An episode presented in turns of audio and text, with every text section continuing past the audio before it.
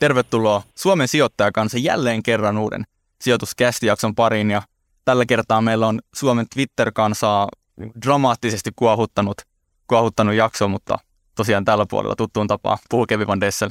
Tervetuloa munkin puolesta. Tällä puolella sohvaa istuu Teemu Liila ja tervetuloa meidän uskomattoman hienot vieraat Patrik Itaniemi ja Ulla Kaukola. Kiitos. Kiitos paljon. Kyllä, hui, huikeita, huikeita saaria, niin kuin sanottiin, niin Twitterissä on tätä varmaan moni seurannut. Ja nyt tämä on tämä legendaarinen, legendaarinen debatti, ja ei ehkä niin kuin, ei lähdetä riitelle, lähdetään hakemaan ratkaisuutta tänään. Epätyypillinen tällainen Suomi-politiikan huipentuma, että nyt koitetaan löytää oikeasti ratkaisuja näihin asioihin, mutta lähdetään liikkeelle hei ihan lämpökysymyksillä, ja ensimmäiseksi Patrikille suuntautuu tämä kysymys, että mikä on parasta S D P:ssä? En mä tiedä. S D P:ssä on ehkä jonkinlainen semmoinen niin kuin inhimillinen ajattelu. Öö, Kokoomushan on tehnyt niin kuin vuosikymmenet S D P kanssa yhteistyötä. Monet kaupungit on nimenomaan sinipuna-yhteistyön rakennettu. Ja tota, S D P on ikään kuin luotettava kumppani, että jos jotain sovitaan, niin siinä sitten lopputulokseen päästään, mutta että, että sitten ehkä se neuvottelu, että tavallaan, että mitä tehdään, niin on, on sitten vaikeampaa, mutta jos jotain sovitaan, niin siitä kiinni pidetään. Hienoa, että siellä löytyy luottamusta. No Ulla, mikä on parasta kokoomuksesta? No arvasin, että mun kysymys on toi, ja mun oli aikaa, mulla oli aikaa tässä valmistautua. Mulla olisi aika paljon oikeastaan samat, mitä Patrikkin sanoi, että mä olen itse tehnyt siis Vantaalla äh, paljon. Esimerkiksi olen ollut budjettineuvotteluissa ja, ja kyllä mä sanoisin, että kokoomuksen kanssa on niin kuin helppo neuvotella. Että vähän samat sanat kuin sullakin, että sitten kun sovitaan jotakin, niin sitten niin kuin pidetään siitä kiinni. Ja se on kyllä semmoinen, mitä mä niin kuin itse arvostan tosi paljon. Mutta hei, saanko mä tähän lämpärikysymyksen alkuun, kun mä toin Noniin, Patrikille joo. lahjan. Okei, okay, anna mennä. Niin tota, mä ajattelin antaa sen sille. Täällä on Patrik sulle kirja. Tämä on tämmöinen kirja kuin Laman lapset. Sä et ollut syntynytkään vielä, kun Suomessa oli lama. Mä elin, mulla oli silloin omat lapset pieniä. Ja tota, mä haluaisin, että sä luet tämän, jotta sä ymmärtäisit myös, että millaisia leikkauksia kannattaa tehdä ja millaisia leikkauksia ei pidä tehdä. Ja täällä on sulle pieni omistuskirjoitus. Kiitos. Mä ehdottomasti luen tämän kirjan. Mä luen todella paljon kirjoja ja myöskin sellaisia kirjoja, minkä kanssa mä itse en ole samaa mieltä, koska se niinku kehittää ajattelua. Hmm. Loistava homma. Kiitos tästä. Hienosti ajateltu. Toi on kyllä mä voin sellainen antaa Patrikille vielä täältä tota, vaaliesitys. Ole hyvä.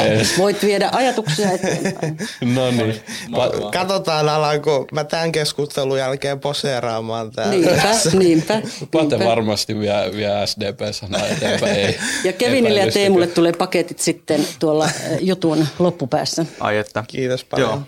Tota, tämä, niin kuin sanottiin, lähti tämmöisestä Twitter-kärhämästä. Jopa voisin sanoa. Ja Patrik, sä nyt oot selkeästi nuori, fiksu, maailman menosta kiinnostunut kaveri. Ja Ulla, sulla on tunnelykkäitä maailman parantamisen arvopohjaisia ajatuksia. Niin miksi te riitelette niin paljon? Teillä olisi yössä aika paljon annettavaa kuitenkin, jos miettii teidän Twitter-keskustelua. No en mä oikein tiedä riidelläänkö me, enkä mä nyt muista edes, että miten se riitelystä lähti. Että taisi olla niin, että Patrik kirjoitti sinne, että haastatko sä mut vai pyydätkö? Mä en nyt enää muista sitä verbimuotoa. Mä ajattelin, että haastan niin. Sinut. Ja, ja ennen kuin mä ehdin sen nähdä, niin mä näin, että siellä oli jo varmaan puoli Twitteriä miettinyt, että lähteekö Ulla, eikö Ulla lähde, lähteekö Ulla, eikö Ulla lähde. Jes Patrik, päihitä se. Että tavallaan siinä niin kuin jotakin ihmekisailua odotettiin. Ja, ja, ja mun täytyy sanoa, että tämähän ihan niin kuin loistavaa, koska tämmöistähän ihmisten pitäisi tehdä. Sekä politiikassa, politiikassa että Patrikille kaikki kiitos kutsusta, että se oli, minä luulen, että meistä tulee ihan tämän jälkeen, jos ei nyt ihan ystävät, niin ainakin melkein ystävät. Ja samoin näille nuorille miehille, Kevinille ja Teemulle, niin musta on tosi hienoa, että te teette tämmöisiä. Siis näinhän asiat menevät eteenpäin, ihan ehdottomasti. En mä, en, mä oon ihan samaa mieltä Ullan kanssa, eihän me niin kuin riidellä, me ollaan nyt vaan niin kuin massiivisesti eri mieltä. Ja varmaan siitä niin kuin nyt tänään sit keskustellaan, mutta tota, ihan niin kuin samat kiitokset, että se on ihan totta.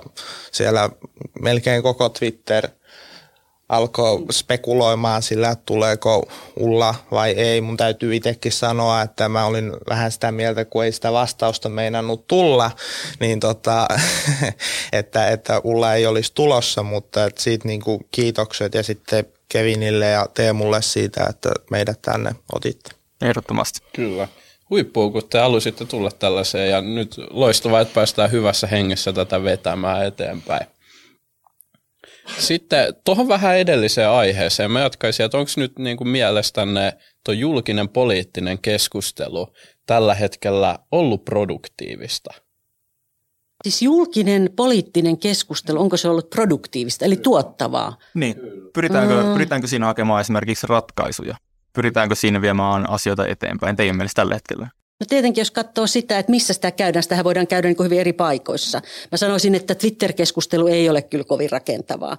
Sehän on hyvin niin kuin repivää ja, ja siellä pärjää oikeastaan niin kuin semmoiset, jotka kykenee niin kuin mielipiteensä sanomaan hyvin terävästi ja, ja vähän niin kuin kärjistäenkin. Että jos siellä hyvin pehmeästi kertoo, niin eihän niitä kukaan edes lue. Mutta eihän Twitter-keskustelu nyt todellakaan ole koko Suomen keskustelu. Mutta sitten jos me katsotaan vaikka, vaikka niinku T V, T V-väittelyitä, että kun ne vielä niinku mainostetaan väittelyinä. Että minusta se, että ihmisiä istuu koolla kuusi seitsemän, niin todellakin alkavat väitellä, kun ne huutaa toistensa päälle. Mutta jos niitä on kaksi, niin silloin se keskustelu, sit siitä väittelystä voi jopa todellakin tulla keskustelu. Mutta mä annan Patrikin vastata välillä, niin en Joo. pidä tätä monologiaa. No, äh... Voin ikään kuin tämän allekirjoittaa. Twitterissähän kärjistetään todella paljon, mutta kyllähän niin kuin me, meillä on ikään kuin ollut tämmöinen niin kuin kausi tässä, että et, et niin kuin meillä kolme suurinta, nämä niin kuin vanha, vanhat puolueet, keskusta, kokoomus ja S D P, niin eihän näitä puolueita meinaa ohjelmien perusteella erottaa toisistaan. Niin poli- politiikan tutkijat on niin kuin tätä mieltä, mutta tota, nyt niin kuin pikkuhiljaa siellä alkaa niin kuin syntyä eroja. Mun mielestä on niin kuin hyvä, että ihmisillä on mielipiteitä ja niitä sanotaan ääneen ja politiikassa on eroja. Että mä voin sanoa rehellisesti, että mä olen sydämeltäni vahvasti porvari ja tota, näin, näin, näin poispäin ja sitten Ulla on niin kuin jotain muuta ja mun mielestä se on niin kuin hienoa. Onko mutta sinulla, Patrik, sininen sydän? Minulla on sininen sydän ja se sijaitsee oikealla. No, niin. ja tota, mutta tavallaan, että kyllä, kyllä niin kuin Mä, niin kuin, mä toivon ainakin, että me mennään niin kuin eteenpäin julkisessa kyllä. keskustelussa. Tää Ullalla, sulla oli tähän joku sanottava, että kun Patrik sanoi, että hyvin samanlaisia on ollut nämä keskustan, kokoomuksen ja S D P:n. Ei ne mun niin mielestä koskaan ole ollut samanlaisia. Kyllähän siellä niinku semmoinen, niinku, onhan ne niinku pohjimmiltaan hyvin erilaisiakin, erilaisia puolueita. Niiden ohjelmat on ollut hyvin erilaisia. Mutta ehkä se tilanne kärjistyy tällä hetkellä, kun, kun toiset puhuvat lähinnä taloudesta, ikään kuin se olisi se tärkein asia, ja toiset miettivät enemmänkin sitä, mitä sillä taloudella saa niin kuin hyvää aikaiseksi.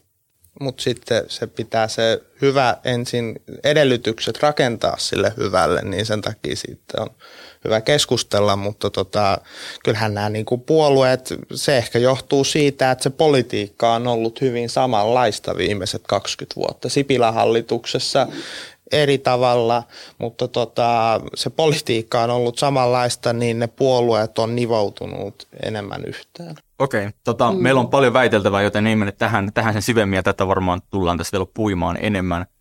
Vika lämpökyssäri, heitetään ilmoille lause, josta ehkä tämä niin kuin kokonaisuus lähti liikkeelle niin kuin alun perin. Öö, sanokaa vaikka, Pate, voit aloittaa eka lause, mikä sulle tulee tästä lausesta mieleen. Kaikki verotus on pahasta. Muistaakseni taitaa olla mun sanomani jotenkin tähän tyyliin. En, en muista, että sanoinko ihan tarkasti noin, mutta tota, ehkä sanoin, että kaikki verot on pahasta. En tiedä, että sanoinko, että kaikki verotus on pahasta. Siinä on temaattinen ero, mutta tota, seis on sanojeni takana. Mainiota. Entä Ulla? Eikä juttu, mikä tulee mieleen. Toistas nyt vielä, kun mä jo unohdin, kun mä jäin tota Patrikkia kuuntelemaan. Kaikki verotus on pahasta. Hmm, no siis ei tietenkään ole, koska verotuksellahan juuri luodaan sitä hyvinvointia. Okei, loistavaa. Ja sitten siirrytään tähän Suomen Twitter-kansan valintakysymyksiin ja itse, itse aiheeseen. Meillä on vähän niin kuin jaettu nyt segmenteittain tämä homma, että me lähdetään liikkeelle Suomen taloudesta ja veroista. Ja nyt niin kuin tähän ihan pohjaksi tehdään niin, että Ulla tällä kertaa aloittaa, että kuinka huonona vai hyvänä sä pidät tätä Suomen yleistä niin kuin taloustilannetta tällä hetkellä? No kyllä mä pidän sitä aika hyvänä, koska musta tuossa juuri kun mä tänne tulin, niin taisi olla uutisissa uusimmat tiedot siitä, että kuinka ainakin Uudellamaalla niin työllisyys on taas parantunut oikein kohisemalla. Lukuja en nyt muista, kun kuulin sen vähän siinä ohimennen. Mutta kyllä mä nyt nostasin sieltä, että siis meillähän on työllisyysaste tällä hetkellä Suomessa korkeampi kuin koskaan, siis seitsemänkymmentäviisi prosenttia. Ja jos se muutetaan ihan kokoaikaisiksikin työllisiksi, niin meillä on niin kuin Pohjolan kovin työllisyys. Sitten meillä on, on tota, tuossa tuli uusimmat tiedot viime viikolla varmaan niin kuin ihan, ihan verotuksesta viime vuodelta, niin meidän niin kuin verotulothan on noussut lähes kahdeksan prosenttia. Siis ihan, ihan ne kaikki. Tavallaan yhtiöverot, henkilöverotus ja, ja alvit ja niin edelleen. Ja se, mikä meillä on niin kuin hankalaa, on tietenkin se, että meillä on päällä niin kuin koronavelat ja meillä on siellä niin kuin, niin kuin sota, sota takana. Meidän kokonaisveroaste, mistä mä tiedän, että Patrikin kanssa ollaan myös niin kuin kisailtu, niin kokonaisveroastehan on tällä hetkellä, niin kuin, se ei ole ollut näin alhainen kuin viimeksi vuonna kaksituhattakymmenen. Eli ei voi sanoa myöskään sitä, että meillä niin kuin verotettaisiin ihmiset hengiltä. Se ei ole todellakaan totta. Ja sitten mä luulen, että me pureudutaan varmaan niin kuin valtionvelkaankin, niin mä itse aina muistan, mitä Sixten Korkman totesi, totesi varmaan vuosi sitten jossakin A-studiossa. Eli hän, hän kokenut ekonomisti ja konkari sanoi, että hän nukkuu kaikki yönsä erittäin hyvin niin kauan, kun Suomen valtionvelka on alle E U:n keskitason. Ja jos Sixten kykenee nukkumaan yönsä hyvin, niin kyllä Ullakin nukkuu ja mä luulen, että Patrikki voi nukkua. Alright, mitäs? Patella, mitä teitä heräsi tästä? Joo, ehkä mun yleisiä kommentteja, sitten mä haluan vähän haastaa Ullaa sanomisista. I M F on, eli kansainvälinen valuuttarahasto, on arvioinut, että ö, vuonna kaksituhattakaksikymmentäseitsemän, kaksituhattakaksikymmentä-kaksituhattakaksikymmentäseitsemän niin keskeisistä O E C D-länsimaista Suomi velkaantuu kaikista eniten. Siis julkinen velka per P K T, tämä velkasuhde kasvaa kaikista eniten ylivoimaisesti. Ruotsissa taitaa laskea noin yhdeksän prosenttiyksikköä, Suomessa nousee noin kuusi prosenttiyksikköä. Tämä niin kuin kertoo jostain samaan aikaan, kun meillä on kahden vuoden päästä taitaa olla sellainen tilanne, että meillä on kolme kertaa enemmän julkista velkaa suhteessa kansantuotteeseen kuin Ruotsilla. Ja tämä on tapahtunut viimeisen viidentoista vuoden aikana. Se kertoo siitä, että se politiikka, jota me ollaan tehty, ei ole toiminut. Ja meidän niin kuin ikään kuin talous rakenteellisesti käy aliteholla, koska meillä ei elintaso ole kasvanut. Viimeisen viidentoista vuoden aikana meillä on elintaso junnannut paikallaan, meillä on, niin kuin, me ollaan vesijuostu koko viimeiset viisitoista vuotta samaan aikaan kuin Ruotsissa. P K T per capita, eli tämä perinteinen elintasomittari, niin siellä on noussut yli kaksikymmentä prosenttiyksikköä. Et, niin kuin... Eli jos tämän summaa, niin pidätkö sä Suomen taloutta hyvänä vai huonona? Erittäin huonona, siis, että meillä on niin kuin ikään kuin paljon korjattavaa. Sitten mä käyn muutaman asian läpi. Siis... Mä korjaan, Patrik, sulle siihen, siihen vähän sitä, että jos me ajatellaan sitä valtion velkaa niin kuin suhteessa, suhteessa B K T, niin sehän oli meillä vuonna kaksikymmentä siis vähän vajaa seitsemänkymmentäviisi prosenttia. Ja vuonna kaksikymmentäkaksi se tulee olemaan seitsemänkymmentäyksi prosenttia. Että mehän ollaan niin kuin selkeästi myös menossa alaspäin. Ja, ja oleellinen mittari siinä oikeasti on niin kuin se suhde siihen B K T. No tiedätkö mistä se johtuu? Sehän johtuu, sä puhuit Venäjän sodasta ja, tai tästä Ukrainan sodasta ja ö, niin edelleenpäin energiakriisistä, joka on pompannut meidän inflaation ylös, niin meillä nimellinen bruttokansantuote kasvaa siitä syystä, että meillä on korkea inflaatio, niin jolloin se tarkoittaa sitä, että sitten kun se on aina suhteessa siihen bruttokansantuotteeseen, esimerkiksi tämä veroaste, niin sehän on nimenomaan suhteessa bruttokansantuotteeseen ne verotulot, niin jos sulla se B K T kasvaa nimellisesti sen inflaation takia, kun samalla tavalla tässä velkasuhteessa, niin totta kai ne tulee alaspäin. Mutta sun tarvii, Patrik, myös miettiä se, että minkä vuoksi me olemme ottaneet velkaa, eli Eli jos me katsotaan sitä velkakelloa, joka siellä nyt tikittää monen kokoomuslaisen mielessä, niin sehän on, tämä hallitus on ottanut noin kolmekymmentä miljardia velkaa. neljäkymmentä miljardia. kolmekymmentä on velkakellon mukaan hyvin selkeästi. Mä voin sulle luvutkin tsekata. Joo, mutta niin, tulee niin, ottamaan. Tota, ei vaan siis, täm, joo, tähän mennessä kolmekymmentä miljardia. Ja jos hallitus on ottanut sen kolmekymmentä miljardia velkaa, niin mä muistan, kun mä katsoin eduskunnan kyselytuntia, olisiko ollut pari viikkoa sitten, jossa S D P-ryhmän puheenjohtaja Antti Lindtman kertoi, että yhdeksänkymmentä prosenttiin siitä velkamäärästä niin on, on kokoomuksen tuki. Eli he ovat olleet aivan samaa mieltä. Ja yhdeksänkymmentäviisi prosenttiin on niin kuin perussuomalaisten tuki. Eli on aivan turha väittää, että me olisimme erilaisessa tilanteessa velan suhteen, jos meillä olisi ollut joku muu hallitus. Se on, se on niin kuin täydellistä potaskaa. Okei, tästä selkeästi herää paljon mietteitä, mutta joka ikisestä kohdasta herää, koska meidän Twitter-seuraajat ovat ottaneet niin hemmetin hyviä kysymyksiä.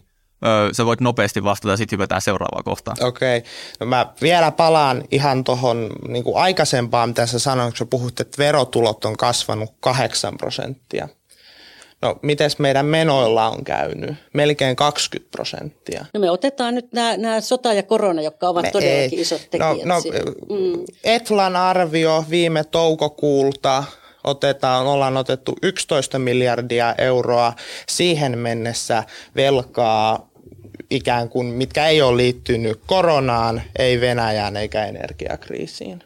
Sen jälkeen se velkaantuminen on kiihtynyt ja sitten sä puhut, että kokoomus on hyväksynyt yhdeksänkymmentä prosenttia näistä, mutta kun kokoomus oli heti siellä hallituskauden alusta alkanut tekemään niitä rakenteellisia uudistuksia ja ei olisi osaa näistä teidän lisämenoista, mitä yli kaksi miljardia euroa Marinin hallitus on lisännyt rakenteellisia menoja, niin toteuttanut. Tai sitten ne oltaisiin rahoitettu muilla menoleikkauksilla, niin se on ikään kuin ikään kuin mun mielestä vähän lapsellista, että et tota, kun kokoomus joutuu joka syksy tekemään varjobudjetin, niin ikään kuin olettaa, että nyt se kokonaan se velkaantuminen lopetetaan, kun sitä kokoomuksen politiikkaa olisi harjoitettu tämä viimeiset neljä vuotta. Eli oltaisiin tehty niitä rakenneuudistuksia. Siihen, siinä me voidaan muistella Sipilän hallituskausia. Voidaan, Sipilän hallituskausi on oikein ilolla. Hyvä. Siis, si, siinä olen samaa mieltä kanssasi, eli tavallaan se... se ö, nämä tota, tavallaan siirtyvät, tai siis pysyvät, pysyvät menolisäykset, ne on se noin kaksi miljardia. Ja siellähän on ihan mielettömän tärkeitä asioita. Siellä on mukana muun muassa oppivelvollisuusuudistus. Ja mä toivon, että meillä joku kysymys tai hetki on niin kuin vähän sitä pohtia, koska se on juuri sen tyyppisiä niin kuin rakenteellisia uudistuksia, joita tässä maassa on pitänytkin tehdä. Se olisi pitänyt tehdä jo huomattavasti kauemmin, mutta ehditäänkö siitä joskus? Rakenteellisiin uudistuksiin mennään ihan omana kokonaisuutena Joo. hetken päästä. Tällä hetkellä Suomessa on ainakin monen mielestä maailman tasolla aika korkeat verot. Ja siltä tuntuu, usein valitetaan, että vaikka terveydenhoidossa tota, on ongelmia koulutukseen, ei riitä tarpeeksi varoja. Onko nämä ongelmat teidän mielestä ihan todellisia vai yleistä valittamista? Ja jos ne on todellisia, niin miten tämmöisiä verorahoja voitaisiin allokoida sitten tehokkaammin? Paatteessa voit vaikka auttaa. Joo. PISA-tulokset kertoo esimerkiksi siitä, että suomalainen koulutustaso on alle niin kuin keskiarvon niistä verrokkimaista. Meidän terveydenhuolto on kriisissä, meillä...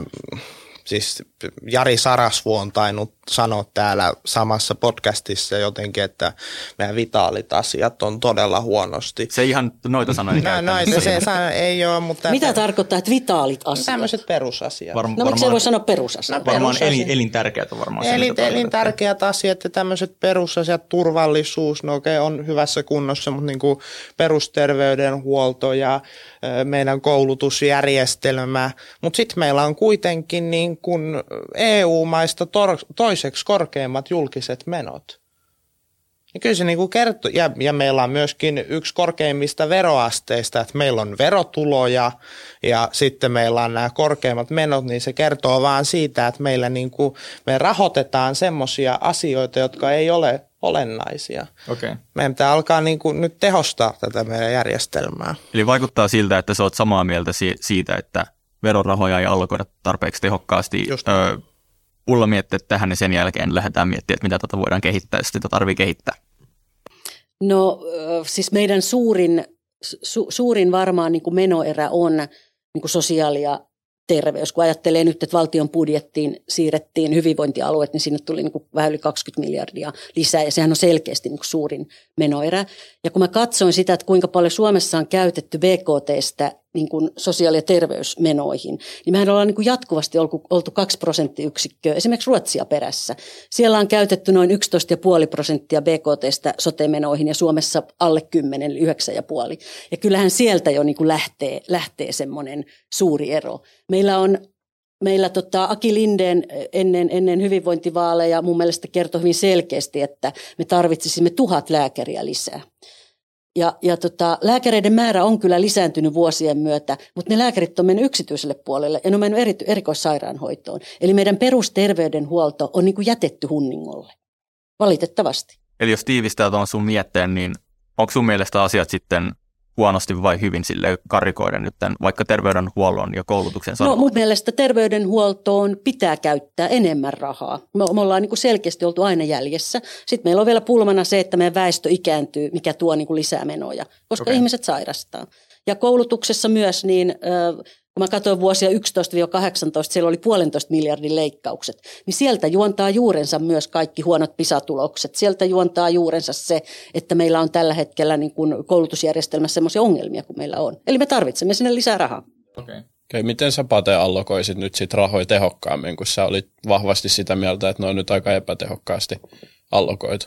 Joo, meidän pitää alkaa keskittyä ihan niin kuin perusasioihin, tämä terveydenhuolto, sisäinen ja ulkoinen turvallisuus, koulutusjärjestelmä. Mä oon Ullan kanssa ihan niin kuin samaa mieltä. Jes, löydettiin yksi sama. No joo, mutta to, to, toki varmaan sitten käytännön toteutuksessa voidaan olla sitten vähän eri, eri mieltä, mutta et kyllä me, meidän pitää siis, kysytkö ihan niin kuin menoleikkauksia vai? No mennään siihen ihan just, mutta jos nyt konkreettisesti, että mihin meidän tulisi tai millä tavalla allokoida. Terveydenhoitoakin voidaan allokoida varmasti sekä niin kuin julkisella että yksityisellä puolella. Jos meidän pitää saada esimerkiksi terveydenhuollossa siis kaikki toimijat mukaan. Mähän siis haluaisin meille kaikille hyvinvointialueille palvelusetelimallin ja tota, siis ihan suorastaan siis kilpailua markkinoille. Kyllä, eli vähän niin kuin, että sitä julkista tavallaan rahaa voitaisiin allokoida myös yksityiselle sektorille näiden setelien kautta ikään kuin, että ihmisellä olisi varaa valita, ottaa myös käyttöön yksityisiä palveluja. Just näin, koska T H L, Terveyden ja hyvinvoinnin laitoksen raportit kertoo siitä, että yksityinen palvelutuotanto on tehokkaampaa kuin julkisella puolella ilman, että työntekijöiden Tota, asema on heikempi ja siellä laatu on korkeampaa. Se on tehokkaampaa. Saanko mä jatkaa? Joo, Anna ilman mennä. Muuta. Tota, siis palveluseteleiden ongelmahan on se, että, että ö, ne ratkaisevat niin kuin yksinkertaiset asiat. Jos sulla on korvatulehdus ja sä et pääse sinne julkiseen, niin sulle voidaan antaa palveluseteli ja sä menet sinne yksityiseen. Just tätä mä haen. Se toimii, mutta kun se ei ole meidän niin kuin terveydenhuollon ja soteen niin kuin suurin ongelma, nämä yksi, niin kuin yksinkertaiset sairaudet, vaan se tilanne on se, että noin kymmenen prosenttia ihmisistä aiheuttaa kahdeksankymmentä prosenttia niistä sote-menoista. Ja ne on monesti niin kuin hyvin moniongelmaisia ihmisiä, eli se, se, heidän niin kuin ongelmansa ei ole korvatulehdus, eikä se ole flunssa, vaan se on jotakin niin kuin paljon muuta, joka tarvii niin kuin moniammatillista yhteistyötä, joka tarvii sitä, että siellä on, on niin kuin pysyvä lääkärisuhde, jotta se ihminen lopulta saa sitä apua. Kyllä se pysyvä lääkärisuhde voidaan myöskin siellä yksityisellä puolella tehdä. Ja, mutta sitten toi oli ihan hyvä pointti, että jos sulla on korvatulehdus, niin sä voit palvelusetelin avulla sitä tekemään, niin miksei se voisi olla laajempaa. Voidaanko antaa näille ihmisille itse vapaus päättää, että mihin ne menee? Jos ne haluaa mennä yksityiselle puolelle, ne ottaa sen palvelusetelin ja varaa sieltä ajan ja sillä setelillä sen maksaa. Siitähän se ongelma juuri tuleekin, koska tota... Ää... monesti yksityisellä puolella ylihoidetaan ihmisiä, eli julkisella puolellahan siihen liittyy aina, aina tämmöinen niin kuin, ö, arviointi siitä, että tarvitaanko hoitoa. Meillähän olisi aivan mielettömät menot, jos meillä annetaan niin kuin ihmisille setelit, tässä on sulle setelit ja mene hoitoon, niin tota, ihmisiä, terveitä ihmisiä ylihoidettaisiin ja sitten meillä ne sairaat jäisi oikeasti hoitamatta.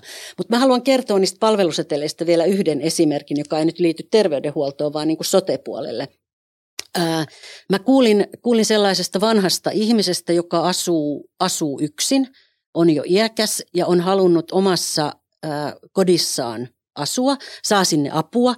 Mutta sitten on ollut tilanne, että kyseisellä kunnalla, se oli viime vuoden puolella nimittäin, että se oli vielä kuntien hoidossa, niin ei ollutkaan, ei sit ollutkaan siellä ää, niin kun ihmisiä avustamaan häntä kotiin, siis kodinhoitajia. Ja hänelle annettiin sitten palveluseteli tälle iäkkäälle ihmiselle ja kerrottiin, että hän voi nyt sen palvelusetelin avulla sitten hankkia itselleen äh, niin kuin pesuapua. Eli hänellä, hänellä piti aina käydä joku ihminen, joka hänet pesi vähintään kerran viikossa.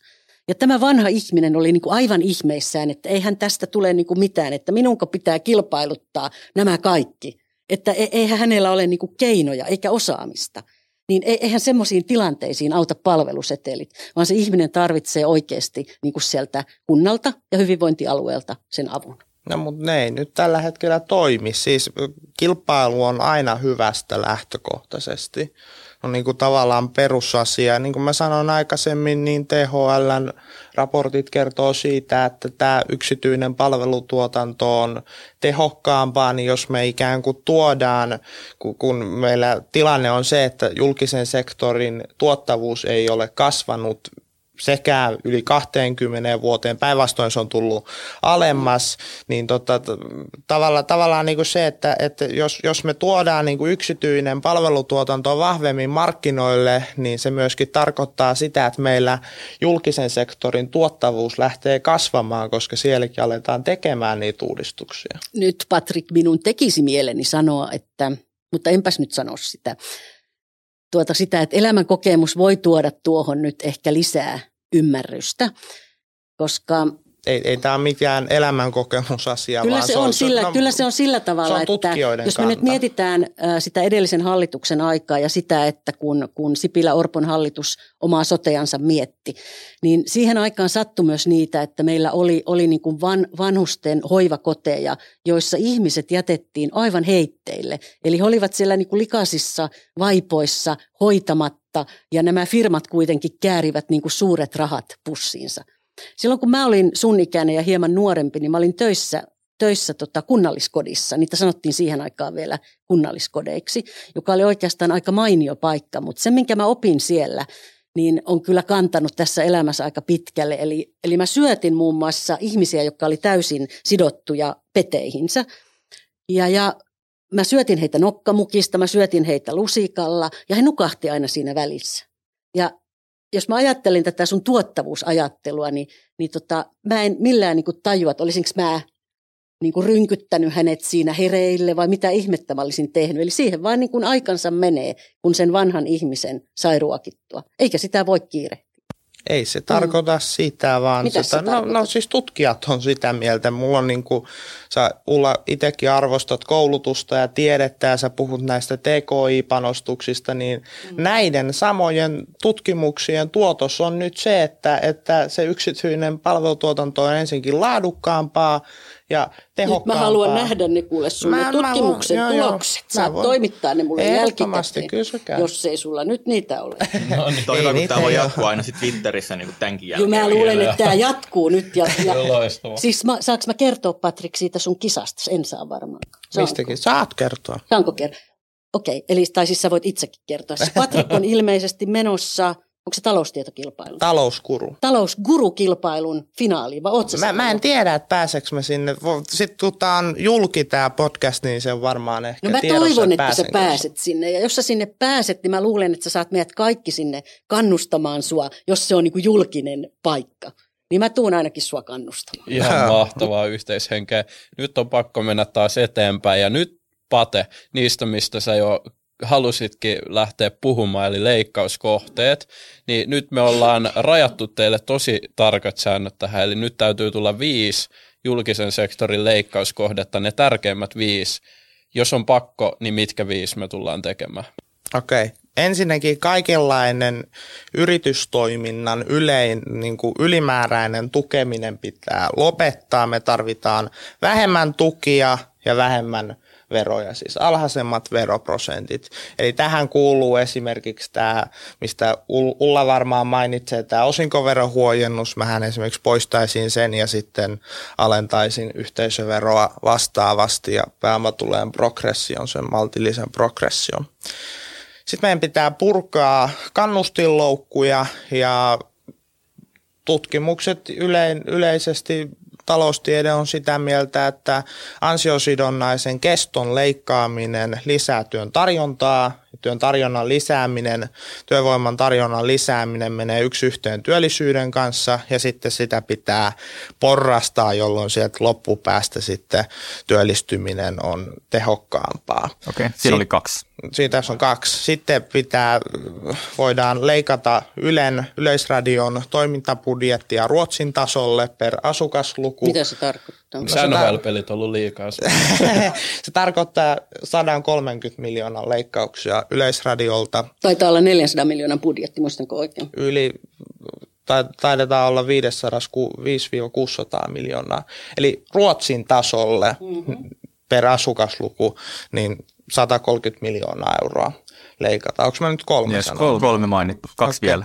No sitten meidän pitää alkaa pohtimaan.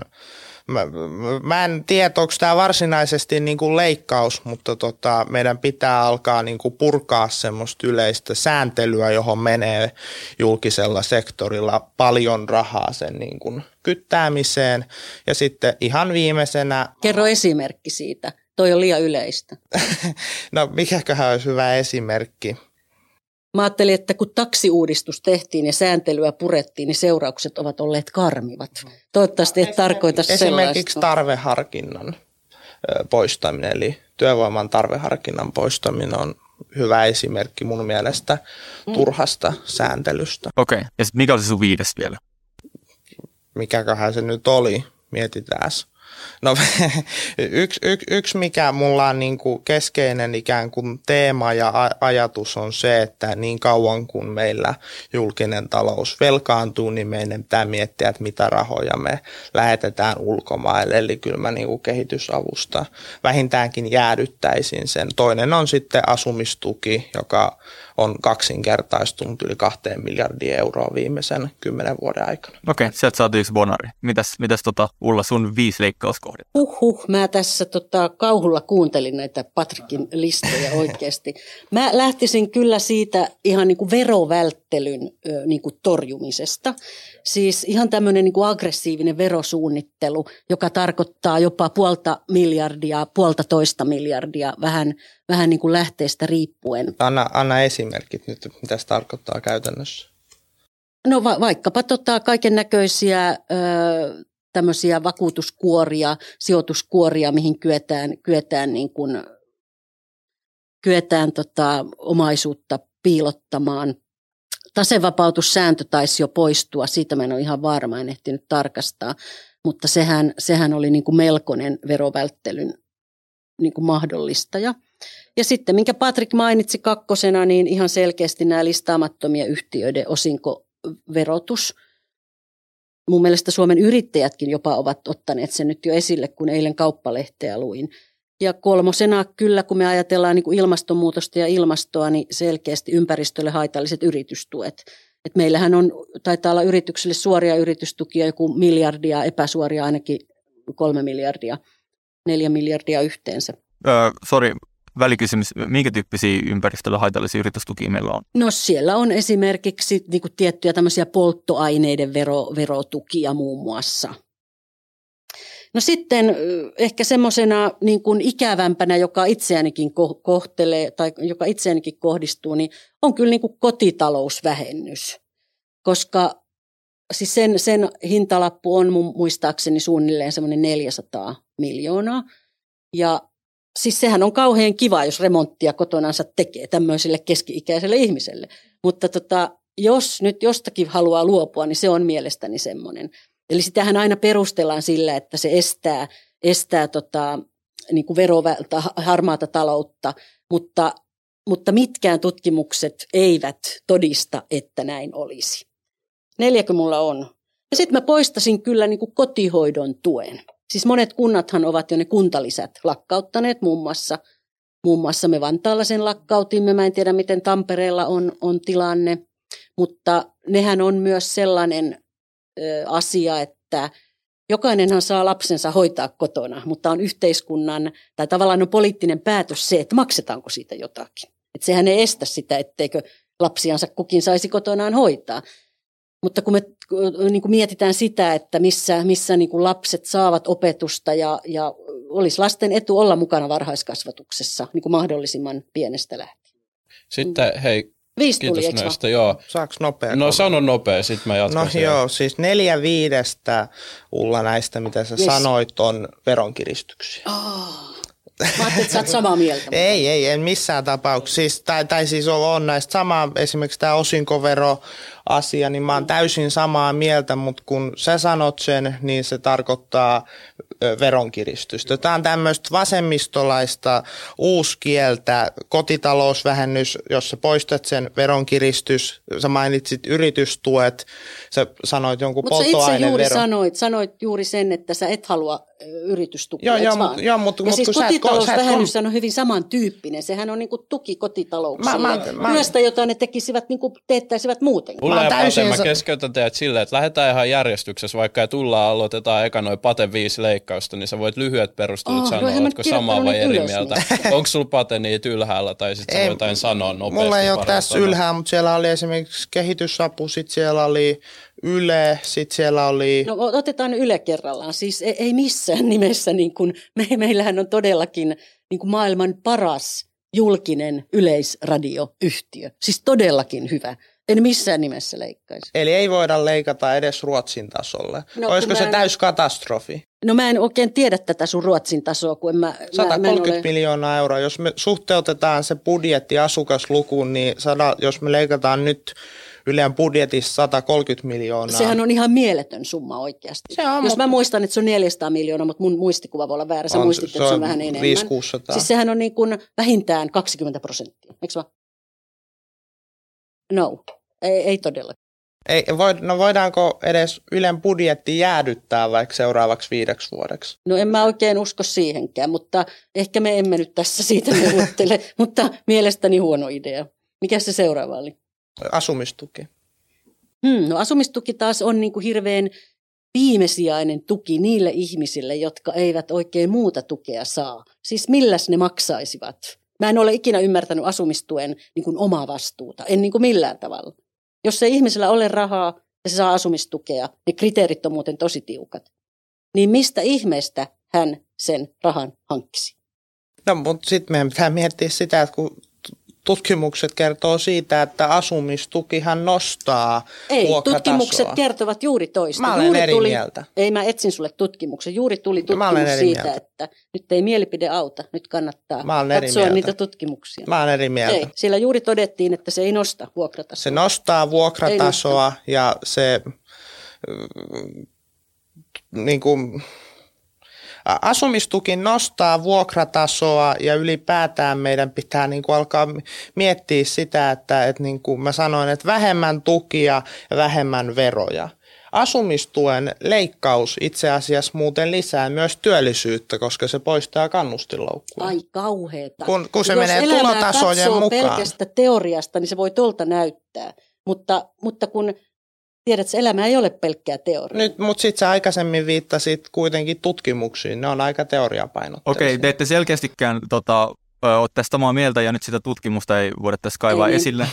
Tämmöinen kysymys tuli mieleen, joka ei meidän rakenteesta löydy ollenkaan, mutta asumistukihan on nykyään myös niin kuin miettiä opiskelijoita. Vaikka Teemu on mua opiskella yliopistossa ja monet opiskelijat sitten saa sitä yleistä asumistukea. Niin miten jos asumistukea vähennetään, niin miten sitä vaikuttaa sitten opiskelijoihin ja pitäisikö niiden saada jotain, jotain tota vastaavaa tukea sitten siinä suhteessa, missä sitä asumistukea vähennetään, vaikka aloitassa vaikka, kun sä haluat sitä vähentää. Joo, siis Sipilän hallitushan teki yleisen asumistuen, eli se laajennettiin myöskin opiskelijoille. Vähän poistaisiin sen siis heti, koska ei ole mikään ihmisoikeus opiskelijoilla asua yksin, niin kuin yksiössä tai niin kuin yksin, vaan tota, se, että me poistetaan tämä, niin se lisää so- soluasuntojen määrää ja, ja tota, tavallaan, että niin kuin Se, se ei ole mikään ihmisoikeus, eikä sen, niin kuin, sen ei pidä olla, eikä siitä sellaista pidä myöskään niin kuin tehdä. Sitten me, meidän pitää, esimerkiksi yksi vaihtoehto, mitä kokoomus on ehdottanut, on se, että, että asumistuki-indeksi jäädytetään, että se menot pysyy paikoillaan.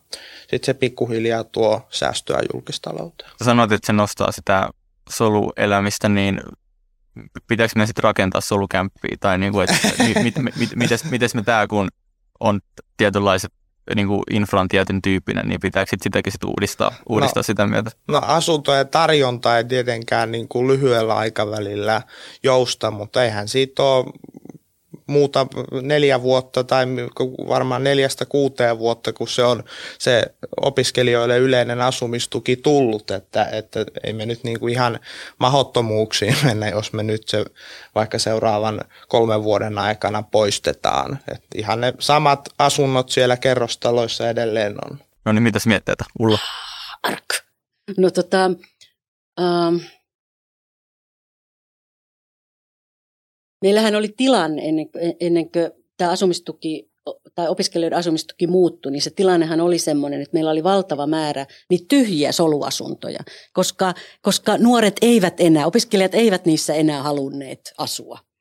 Ja mä sitä itse tietenkin silloin vähän ihmettelin, mutta, mutta toisaalta kun koko maailma on muuttunut, niin mun mielestä ei voi olettaa, että opiskelija asuisi kahden tai neljän tai kuuden hengen solussa ja jossakin niin kuin niin kuin jossakin peräkylässä mahdollisimman kaukana, niin kuin niitä ennen vanhaa rakennettiin. Et silloin tota, opiskelijat varmaan ottaisivat ne asuntonsa sitten yksityisiltä markkinoilta. Mä olen itse nimittäin muuttanut vuonna tuhatyhdeksänsataakahdeksankymmentäkaksi tuohon lähellä olevaan Domus Academicaan, että terveisiä vaan kaikille dommalaisille. Ja siellä, Patrik, asuttiin pienemmässä huoneessa kuin tämä, eli semmoinen, olisiko nyt joku kaksikymmentäneljätä. Niin meitä oli siellä kaksi ihmistä. Meillä oli sängyt molemmilla puolella huonetta, molemmilla samanlainen kirjoituspöytä. Meillä oli vessat käytävällä, ne oli noin kuudelletoista ihmiselle. Meillä oli yhteiset keittiöt, noin viisikymmentä ihmiselle varmaan. Ja en mä nyt tiedä, haluaisiko, ei mun omat lapset sinne ainakaan varmaan enää niin kuin muuttaisi. No sitten he, mm. sitten he hankkivat jostakin tuloja ja menevät asumaan yksin, että siis se ei ole niin kuin mikään ihmisoikeus, meidän on niin kuin pakko alkaa miettimään, että millä me rahoitetaan tämä järjestelmä. No, mulla on kysymys Patrikille ja toi oli hauska, itse asiassa mun äit, äitikin on puhunut tuosta hänen opiskeluaikoinaan, niin Patrik, voi olla, että tällainen olisi tehokkaampaa tai siinä säästettäisiin rahaa, mutta onko siitä hyötyä sit olla tehokkaampi, jos puolet opiskelijoista joutuisi oikeasti elää aika kurjasti? Et mikä se niinku lopullinen tavoite sit on sillä, että me ollaan tehokkaampia? Mutta mistä sä oletat, että, että tota se elämä olisi jotenkin kurjempaa soluasunnossa? En mä välttämättä oleta. Tämä oli sellainen kysymys sulle. Että mä voin, mä voin heittää, mä voin heittää empiiri- empiirisenä tota, kokemuksena, että mä asuin ekan opiskelijavuoden osan siitä solussa. Sitten mä muuten yksiön ja sitten tyttöystävän kanssa kaksioon. Ja mä sanon, että joka ikinen aste on ollut vähän, elämäntaso on vähän noussut, se on ollut vähän miellyttävämpää. Mä uskallan kyllä sanoa, että solussa, etenkään jos sä tunnet niitä ihmisiä, niin se ei ole yhtään miellyttävää. Ja jos sun pitää vaikka jakaa vessa kuudentoista ihmisen kanssa, jos sä mietit vaikka itteesi, niin kumman sä ehkä mieluummin ottaisit sen solun kuudentoista ihmisen kanssa sama vessa vai sitten vaikka oma yksi tai kaksi jo, niin kyllähän se elämäntaso siinä kuitenkin nousee. Ja sitten missä kohtaa, miten me sitten priorisoidaan niin kuin tehokkuutta suhteessa vaikka siihen, että kuinka miellyttävää opiskelijaelämä on ihmisille, niin Mikä sun niin miete on tähän liittyen? Niin, siis mähän itse asun yksiössä ja tota, lukion takia. Eli olen... Et asu solussa? En asu solussa, mutta sehän ei tarkoita sitä, että, että, että mä...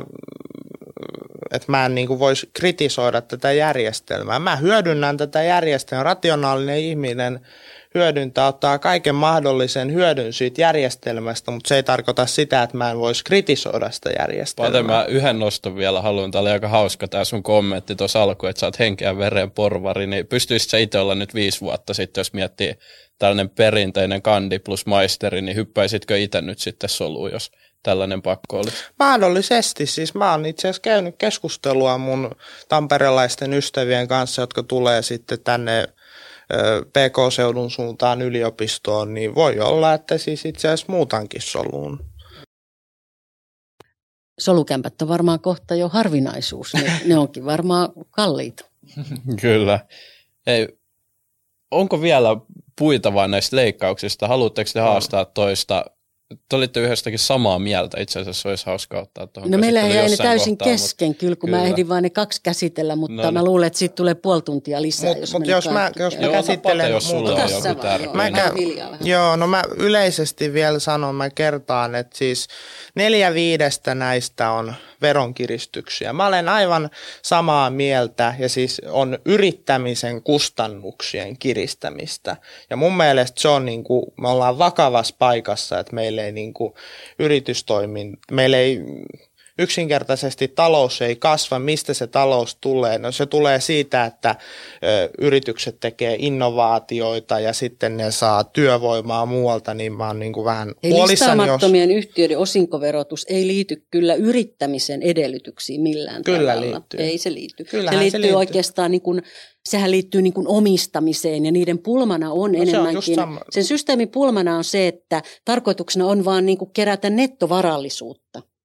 Ja, ja tota, siitähän hyötyy vain ja ainoastaan sellainen, joka siihen kykenee. Ja sehän on oikeastaan niin kuin innovaatiotoiminnan ja yritystoiminnan esteen. Eli se ei innosta siihen, että, että tota, rahoja käytettäisiin niin kuin yritystoimintaan, vaan, vaan kaikkeen muuhun. Eli Vaten miettiä tästä ja sitten hypätään seuraavaan kysymykseen. Eli yritäksä sanoa, mä täys, mähän poistaisin tämän osinkoverohuojennuksen ja mä laskisin yhteisöveroa, mutta yritäksä sanoa, että jos me kiristetään verotusta, niin me saadaan lisää ei, kun investointeja. Kun sä käänsit mun sanat tota, verotuksen kiristämiseksi, kun minä sanoin, että minusta tämä, tämä listaamattomien, listaamattomien yritysten osinkoverotus pitäisi muuttaa. Jos sä nostat veroprosenttia, niin Lähän se on veronkiristys. Vero, no en mä ollut veroprosenttia nostamassa, Olet vaan niin kuin... poistamassa sen, eli niiden yhtiöt, jotka sitä hyödyntää... Nyt me puhutaan samasta asiasta niiden, ihan eri niiden, niiden yrityksiä, jotka sitä huojennusta hyödyntää, niiden veroprosentteja sä nostaisit poistamalla sen huojennusta. Ei, se on yrityksen huojennusta. Veroprosentti. On. Se on tavallaan sen yrittäjän, ja ne ovat eri asioita. Ei, vaan se nostaa yrityksestä osinkoa. Se nostaa... Niin, niin.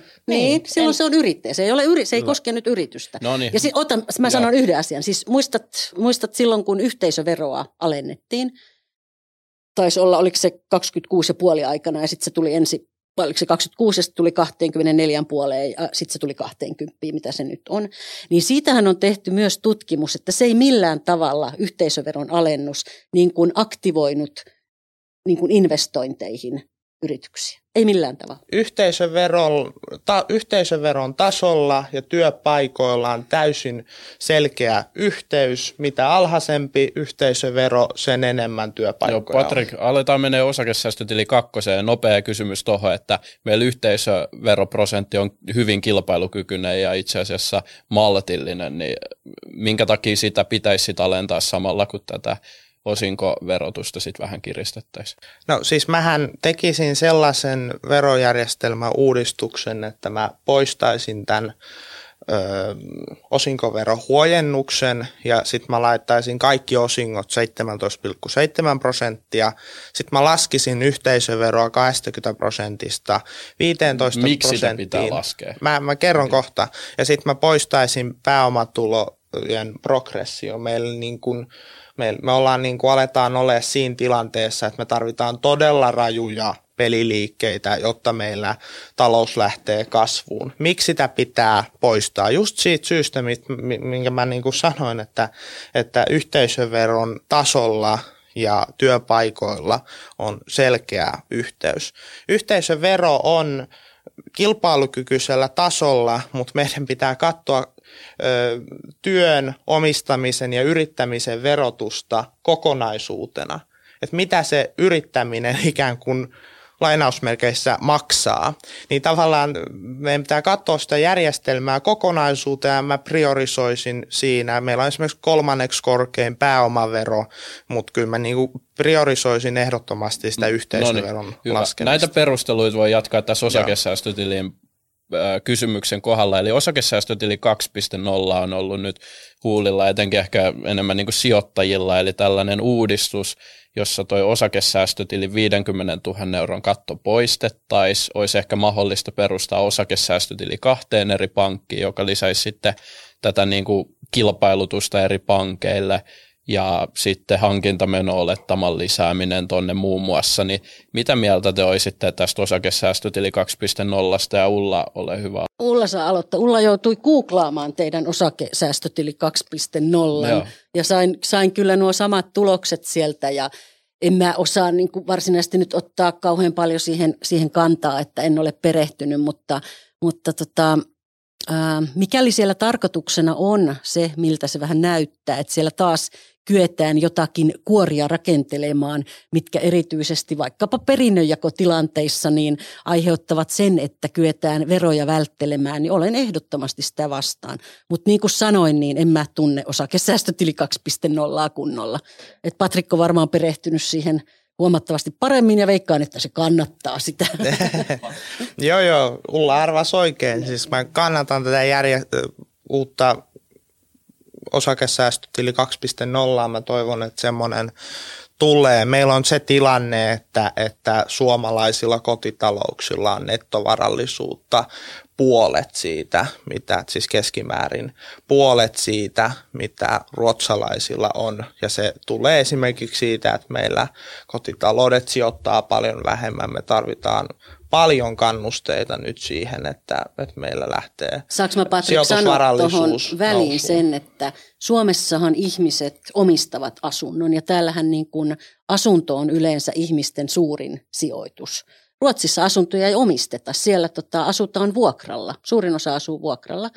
Ja, ja silloin ihmisillä jää sitä rahaa. Ja, mutta tämä kehitys on tapahtunut mm. viimeisen viidentoista vuoden aikana ja silloin niitä pääomia vaan sitten allokoidaan eri tavalla. Kyse on siitä, että kuinka paljon sulla on yhteensä nettovarallisuutta. Mm, ehkä tarkempaa on se, mitä sillä varallisuudella tekee, että hautaan ei kukaan vie mitään mukana. Öö, Ulla, pieni haasto. No. Tota, sä olit sitä mieltä, niin kuin ainakin alustavasti, ja sanoit, että et ole niin paljon perehtynyt, mutta alustavasti et, ole, et kannata. Vai mitä? Tota osakesäästötili kaksi piste nolla? No mä sanoin niin kuin niillä edellytyksillä, että jos siellä tarkoituksena tavallaan on rakentaa jotakin kuoria, johon taas kyetään niin kuin, äh, laittamaan jemmaan jotakin, jota sitten taas joskus vasta jaetaan. Niin, niin tota... Kyllä, kyllä. Ja niin kuin niinhän tämä O E C D, mikä nyt on, missä on se viidenkymmenen tuhannen euron raja, niin sehän tavallaan toimii verokuorena, jonka sisällä sitten voidaan myydä ilman välittömiä mm. seurauksia. Ja mikä hyvä puoli, mitkä sijoittajat tietää, se maksimoi sen niin sanotun korko-korolle-efektiin. Mm. Ja me ollaan huomattu, että sen launchaamisen jälkeen itse asiassa sijoittajien määrä Suomessa on kasvanut tosi paljon. Niin tavallaan jos mietit sitä näkökulmaa, että tämä voisi tuota suuren määrän sijoittajia, niin onko sun mielestä mikä painoarvo tämmöisellä sitten on? Siis muistanko mä oikein, eikö se, siellähän tuota sijoitetaan puhtaasti pelkkiä osakkeisiin? Joo, tällä hetkellä. Eli ehkä siellä, siellä puuttuu, mitkä E T F:t ne on, jotka siellä ei ole mukana. Onko mun termi oikein? Joo, Joo on oikein. Niin tota, siis siitä mä olen kyllä samaa mieltä, että ihmisethän on kauhean laiskoja ja meillähän niin kuin makaa, makaa niin kuin tuottamattomilla tileillä varmaan niin kuin satoja miljoonia ja Ja, ja ihmiset niin kuin pitäisi saada laittamaan ne rahansa jonnekin muualle, jossa ne oikeasti mm. niin kuin tuottaisi niille jotakin. Mutta en mä tiedä, onko se oikea paikka niin kuin kokemattomille ihmisille. Pitäisikö niiden kuitenkin aloittaa jostakin vähän yksinkertaisemmasta? Kyllä, itse asiassa mm. osakesäästötili kaksi piste nolla yksi tällainen ehdotus olisi, että sinne saisi myös tehdä niin kuin rahastosijoittamista mm. tämän sisällä, milloin voisi sitten aloitteleva sijoittaja mm. tehdä tätä helposti. Mm. Jos tällainen otetaan siihen mukaan, niin kääntäisikö se sitten sun mietteitä vähän positiivisemmaksi jo? En mä osaa tuohon niin kuin vastata. Niin kuin mä sanoin, en mä tunne sitä kunnolla. Okay, okay. Mutta ehkä aloittavalle sijoittajalle, niin jos se nyt saisi edes pankin kautta laitettua rahansa vaikka jonnekin rahastoihin tai muualle, niin, niin sekin olisi jo ihan plussaa. Okei, okay. Pate, sulle heräsi joku ajatus? Joo, siis mun mielestä tämmöisen ensinnäkin tämä osakesäästötili kaksi piste nolla pitää toteuttaa, mutta sitten yksi on se, että mun mielestä jokainen syntyvä vauva voisi saada osakesäästötilin. Se oli niin kuin automaattina, se olisi tavallaan niin kuin tämmöinen niin kuin kannustin. Sinne voisi laittaa valtio investoida vaikka, vaikka Juha Sipilän tämmöinen työryhmä tällä hallituskaudella niin on tehnyt tämmöisen laskelman siitä, että noin kolmesataa euroa voisi valtio investoida sinne osakesäästötilille ja sitten tota vanhemmat ikään kuin sillä sijoittaa sen osakesäästötilin kautta. Tällä, tässähän niin kuin me niin kuin tarvitaan ikään kuin suomalaisille nyt vaan sitä nettovarallisuutta, jotta heidän elintaso lähtee. Saanko mä taas sanoa välillä? Itse asiassa tähän, tähän vielä Patelle pikku, pikku haaste, koska, koska niin kuin tässäkään ei varmasti ole pelkästään hyviä tai huonoja puolia. Mm. Vähentääkö tämä sun mielestä kuitenkin sitten niitä verotuloja, mitä tällä hetkellä saadaan, kun kotiutetaan voittajaosakkeista?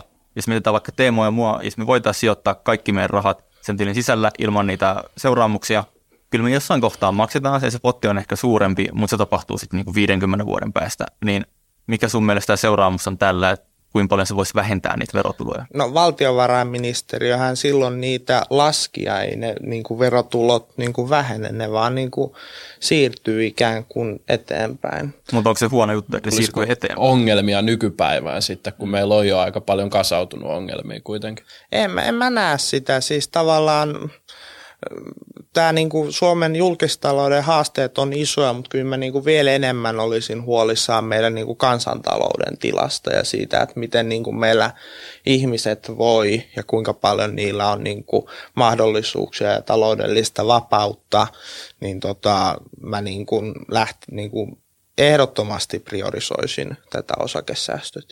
Okei, okay, mahtava homma. Pidetään pieni tauko nytten. Saanko mä sanoa yhden asian, kun mä vielä muistan? Hei, yksi asia. Tämä osakesäästötili kaksi piste nolla, kun mä sitä googlasin, niin mä löysin sieltä myös kokoomuksen joku Vaurastu kanssamme -ohjelma, jossa muistaakseni Petteri Orpo oli ehdottanut, olisiko se ollut vuonna kaksikymmentäyksi, että juuri, että jokaiselle lapselle, joka syntyy, niin äitiyspakkauksen lisäksi se kolmesataa euroa niin kuin osakesäästötilille.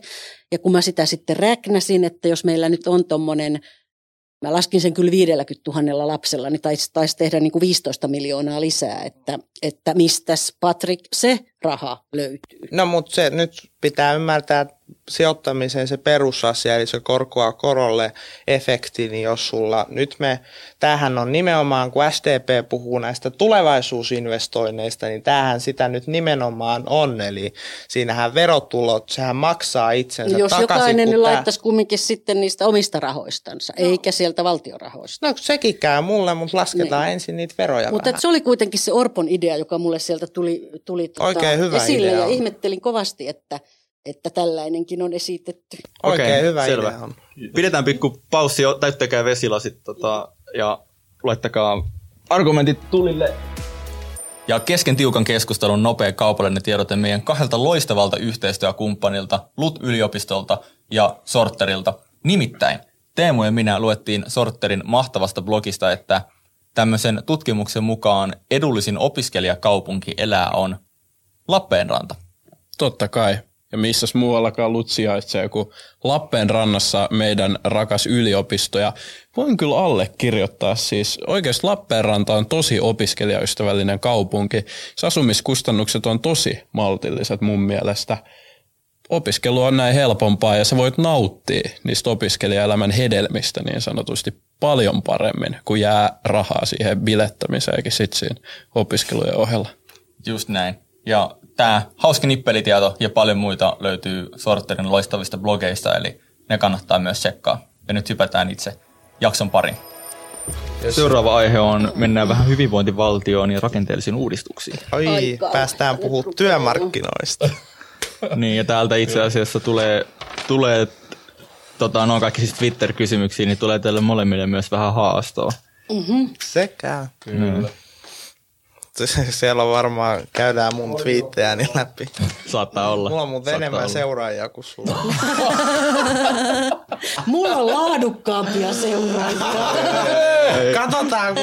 Voi. Ei määrä vaan laatu, Patrik. Joo, joo. Ei, ei, ei. Mä, mä, kun mä, mä, en ole, mä oon eri mieltä siitä, että kun mulla tulee, laadukkaan, mulla tulee laadukkaampaa sisältöä, ne seuraajat on laadukkaampia ja mulla on enemmän. Siis seuraajia. Nyt laitetaan kisa pystyyn, kumpi saa prosentuaalisesti enemmän lisäystä vaikka kuukauden aikana. Sekä. No niin. Loistavaa. No niin, sitten kysymysten pari. Kilpailuhenkisiä molemmat. Kyllä. Kyllä. Ei sit... haluta hävitä. No niin. Sitten mennään näiden itse kysymysten pariin, eli ihan ensimmäiseksi, miten hyvinvointivaltio voidaan nyt pelastaa, totta kai Suomi, niin kestävällä tavalla, eli mitä rakenteellisia uudistuksia ö, edistäisitte ja samalla kuinka pidetään huolta, että ympäristö ei kärsi tämän talouskasvun niin kuin sivuoireen. Aloitetaan vaikka nyt Ullasta. Huhhuh, teillä oli nyt kyllä, toi loppukysymys oli vielä aika paha tonne, tonne perään toi ympäristö. Um, Twitter heittää kovia kysymyksiä. Twitter Tämä ei ollut Twitter-kysymys. Ei vai, tämä oli teidän oma. Um, no kyllä mä niin kuin lähtisin liikkeelle siitä siis verotuksesta. Et sieltähän se meidän niin kuin raha tulee tämän hyvinvointiyhteiskunnan niin kuin pyörittämiseen ja ja pelastamiseen. Et demareillahan on ollut, ollut aina tämä, että tiiviit, tiiviit ja matalat verokannat. Ja niin kuin mä alkuun silloin sanoin, niin siellä on aika paljon perkaamista muun muassa niin kuin harmaassa taloudessa, verovälttelyssä. Et sieltä se kyllä lähtee. Ja, ja sitten jonkun verran varmaan näitä, mitä jo mainitsin siellä niin kuin leikkaus kohdissa. En nyt niitä enää tässä toista. Mutta sieltä me saadaan rahaa ja sitten mä itse uskon kyllä siihen, että kun ne sote-menot meillä on aika kovat ja hyvinvointialueuudistuksen tai sote-uudistuksen tarkoituksenahan on siis leikata sitä kasvua. Siis totuus on, että ne kasvavat joka tapauksessa, koska, koska väestö vanhenee, niin siellä meillä on kyllä oikeasti niin kuin paljon tekemistä, mutta se tapahtuu sitten kullakin hyvinvointialueella. Et mä en esimerkiksi itse ottaisi käyttöön mitään maakuntaveroa tällä hetkellä, koska nyt on vaan niin kuin rauhassa katsottava se, että mi- millaisiin toimiin siellä kyetään. Et siellä on paljon tekemistä, et siellä todellakin sitä tuottavuutta myös, mistä Patrik puhuu, niin varmasti voidaan kehittää. Siellä pitää saada niin kuin hoitoketjut kuntoon ja ihmiset ajoissa hoitoon, niin sieltä syntyy kyllä. Kyllä, kyllä niin kuin myös säästöjä. Kun puhutaan rakenteellisista uudistuksista nyt nimenomaan ja sä verot mainitsit, niin onko sulla jotain konkreettisia esimerkkejä, että mitä rakenteellisia uudistuksia verotukseen liittyen voisi vois tehdä? No en mä ole niitä ihan loppuun asti miettinyt, se on varmaan sit enemmän niin kuin minua viisaampien ihmisten ja niin kuin puolueen kanta, mutta kaikkiahan voi heittää ilmoille. Siis sitähän voi heittää vaikka ilmoille, että katsotaan niin kuin ansioverotulot ja pääomaverotulot yhteen ja verotetaan ne sitten. Koska monestihan meillä on, että ihmiset, jotka saavat pelkkiä pääomatuloja, niin heidän verotushan on huomattavasti alhaisempaa kuin niiden, jotka saa ansiotuloja. Et kyllä niin kuin meidän pitää pyrkiä siihen, että, että niin kuin työn, työn verotusta kyettäisiin alentamaan, mutta en ole kokoomuksen kanssa samaa mieltä, että se pitäisi nyt tehdä tässä tilanteessa koskien kaikkia. Ja, ja vielä niin kuin velaksi, koska taloudellinen tilanne on tämmöinen, mutta niin kuin pit, pit, pidemmällä aikavälillä niin varsinkin niin kuin pienitulosten ja keskitulosten ansiotuloverotusta täytyy saada alemmas. Mutta sitten pitää saada kompensaatio sieltä niin kuin muualta puolelta, okay. Eli varallisuusverotuksesta. Miten sitten nämä hyvätuloiset, koska Suomessa on tosi progressiivinen verotus, että oikeasti jotkut maksaa sen, mä en tarkkaan lukua tiedä, mikä on korkein verotus, mutta suunnilleen niin kuin viisikymmentä prosenttia jotkut maksaa ansiotuloistaan, niin eikö tätä sitten pitäisi alentaa ollenkaan? No ky- mun täytyy kyllä sanoa, että mä uskon, että ne kyllä toimeen tulevat. Enkä tiedä vielä yhtään sellaista ihmistä, joka olisi kieltäytynyt palkankorotuksesta sen vuoksi, että sen verotus jotenkin kovenisi. Ja, ja en, en, siis enemmänkinhän meidän pulmana ovat se, että ihmiset eivät tule toimeen sillä palkallaan. Että siellähän se ongelma niin kuin löytyy. Että en mä niistä isotuloisista ole huolissani, en pätkän vertaa, kyllä ne pärjää. Okei, no mä ensin sanon muutaman sanan näihin Ullan, Ullan sanomisiin ja sitten menen näihin omiin. Ensinnäkin tämä mitä Ulla usein Twitterissä viljelee, tämä, että kokoomuksen veroja velaksi kanta, niin sehän ei pidä paikkaansa. Varjobudjetissa on joka kerta rahoitettu nämä veronalennukset. Kokoomus ei alenna veroja velaksi. Sitten tota, yleinen ikään kuin linja tähän niin kuin itse kysymykseen on se, että meidän pitää siirtää meidän verotuksen painopistettä, painopistettä työstä, pääomista ja omistamisesta kulutukseen. Jos sä kysyt taloustieteilijältä, niin se antaa suurin piirtein samanlaisen vastauksen. Markkinatalous on paras tapa ohjata ja allokoida ja jakaa niukat resurssit, joten me, mä myöskin niin kuin vastaan, että me tarvitaan lisää markkinoita ja me tarvitaan lisää ikään kuin, niin kuin kilpailua markkinoille. Sitten O E C D on arvioinut, että Suomessa on maailman jäykin palkanmuodostus. Joten me, meidän pitää, kun samaan aikaan meillä käytännössä valuuttakurssi ei jousta, niin meidän pitää sopeuttaa meidän hintoja sillä, että työn hinta joustaa. Joten, se me koettiin viime hallituskaudella. Ei, se, ei, käytännössä ei. Se parannettiin sisäisellä devalvaatiolla kilpailukykyä, mutta se ei tapahtunut markkinaehtoisesti. Okei. Okay. Sitten vähän lyhyempi kysymys, mutta mut varmaan monelle ihan kiinnostavaa. Voidaan aloittaa vaikka Ulla susta. Mikä on sun näkemys translaista? No mä kuuntelin eilen sitä eduskunnan välikysymyskeskustelua ja musta se oli kyllä jotenkin niin kuin säälittävää. Ähm. Miksi oli, miksi oli säälittävää? No se oli jotenkin niin kamalaa kuunneltavaa. Siis mä viittaan nyt perussuomalaisten niin kuin puheisiin, koska... Siis minusta translaki ei ole mikään ongelma. Siis ilman muuta vähemmistön oikeudet pitää olla kunnossa. Ja mä en millään ymmärrä, että siitä saadaan niin kuin tämmöinen häly. Eli, eli minusta on aivan oikein, että semmoinen säädetään. Okei, okay. Näytään patelle sitten sun vuoro. Täysin siis samaa siis... mieltä Ullan kanssa. Mä en ole ottanut tähän asiaan kantaa, mm, en minä. koska... En tota, Mä en ole, voin sanoa, että mä en ole tähän lakiesitykseen tutustunut, mutta sen mä sanon yleisesti, että mua hiukan häiritsee se, että kun, kun, kun jotkut poliitikot ihan asiaperusteisesti kritisoi joitain lakiesityksen kohteita, esimerkiksi viitaten vaikka poliisihallituksen lausuntoon ja näin, niin se ei ole ikään kuin näiden vähemmistöjen niin kuin sortamista, mutta siis kyllähän mä, mä niin kuin kannatan näitä vähemmistöjen oikeuksia ehdottomasti, mutta en ole tähän niin kuin itse lakiesitykseen tutustunut. Ja jotenkin tiedättekö te se, että, että ihmiset niin kuin kertoo semmoisia, että no sittenhän joku alkaa vaihtaa sukupuoltaan niin kuin kerran vuodessa. Siis musta se on jotenkin hävytöntä. Niin kuin, e- eihän, siis se on oikeasti ihmiselle vakava asia. Mulle tulee yksi sellainen huono puoli mieleen, että nyt kun jos tämä uudistus menee niin pitkälle, että vaikka alaikäiset pystyy tätä tekemään lyhyellä harkinta-ajalla, niin miten me sitten kitketään se, että tälle ihmisille ei tule hallaa siitä tulevaisuudessa, joka ei välttämättä ole tarpeeksi kypsä sitten itse oikeasti harkitsemaan tätä sukupuolella. Mutta siellähän on, niin, mä oon ihan Teemun kanssa samaa mieltä. Yksi asia, mikä siellä, minkä tiedän, että siellä esityksessä on, että poistetaan tämä lisääntymis- tai lisääntymiskyvyttömyyden. Eikö se ole niin, kuin niin että jos sä vaihdat sukupuolta, niin sitten sut tehdään lisääntymiskyvyttömäksi. Ja tota, se on todella hyvä, että se niin kuin tässä esityksessä nyt sitten poistetaan, mutta tota, kyllä niin kuin lakiesityksiä saa kritisoida, jos on selkeät niin kuin asiaperusteet, eikä mennä hävyttömyyksiin. Mä olin aivan täysin samaa mieltä Ullan kanssa siitä eilisestä keskustelusta. Joo, ja jos me mietitään, niin kuin, että miten eduskunnassa lakia säädetään, niin siellähän kuullaan asiantuntijoita hyvin laajasti. Ja mä en ole niiden asiantuntijoiden niin kuin kommentteja tai lausuntoja tämän lain osalta lukenut, vähän sama kuin Patrikilla, että jotenkin mulle tämä oli niin kuin itsestään selvä asia, että, että tämmöisen voi tehdä. Okei, okay. No niin. Hypätään sitten seuraavaan kysymykseen. Tällä kertaa Patrik aloittaa, niin pitäisikö palkkojen olla muille avoimia työpaikalla tai jopa sen ulkopuolella? Ei missään tapauksessa, koska...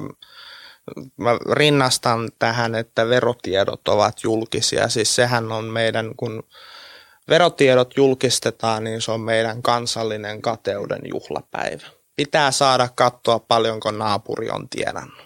Ei mitään järkeä, se loukkaa yksityis- tai yksityisyyden suojaa ja muuta, siis en missään tapauksessa en kannata. Okei, entä Ulla? No siis palkka-avoimuushan yleensä johtaa siihen, että palkat nousevat. Sehän on ollut niin kuin se niin kuin hyvä asia sillä. Ja mun mielestä, mun mielestä sen voisi aloittaa esimerkiksi sillä, että kun meillä työehtosopimuksiin neuvotellaan tämmöisiä niin kuin paikallisia eriä, ja ne paikalliset erät yleensä kohdistuvat vain joihinkin. Niin, ja kuitenkin se, se palkkapotti ja se T E S, se on tavallaan sitä yhteistä rahaa, mutta vain jotkut saavat sen. Niin esimerkiksi niiden osalta, niin nämä paikalliset erä, erä, paikallisen erän potit voisivat olla kyllä avoimia, ainakin sille työyhteisölle, kenelle ne jaetaan.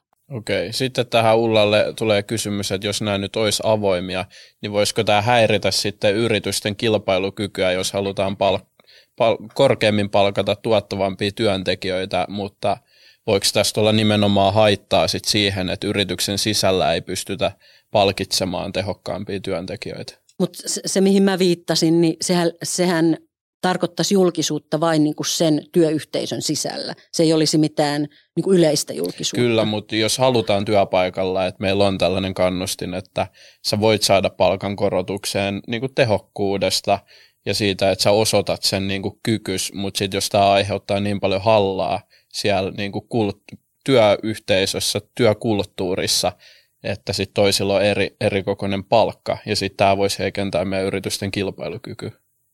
No en mä usko nyt kilpailukykyheikennyksiin. Eikö se enemmänkin voisi myös parrata ja kannustaa siihen, että kun sinä saat parempaa palkkaa, niin mitä minä teen, jotta minäkin siihen kykenisin. Mä olen Pohjanmaalta kotoisin ja siellähän suhtautuminen on sellainen, että siellä ei kadehdita, vaan siellä pyritään vielä parempaan. No se oli ihan hyvä vastalause. Patrik näyttää siltä, että sä haluat sanoa tähän jotain. No mä oon myöskin sieltä Pohjanmaalta, mutta täytyy sanoa, että mitä jos me vaan tehtäisiin niin, että ne yritykset saa itse päättää, mitä ne tekee? Oh my god. Niin. Tullaanko yleissitovuuteen? Joo, joo, me voidaan puhua yleissitovuudestakin. Öö, no itse asiassa voidaan puhua sitä, että rakenteessa Twitterissä tuli siihen liittyen kysymys mm. niin kuin yleissitovaan tähän palkkasopimukseen. Niin mitkä te mietteet on, niin vaikka nyt Pate, niin heitä niin kuin nopeasti sun mielipidettä.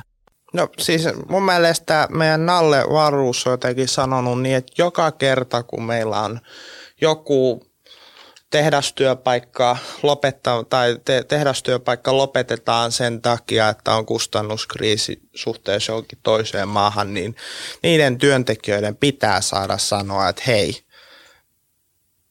alennetaan näitä palkkoja, niin meillä se työpaikka säilyy. Ulla puistelee päätään, mutta meidän niin kuin, yleissitovuus... Yl...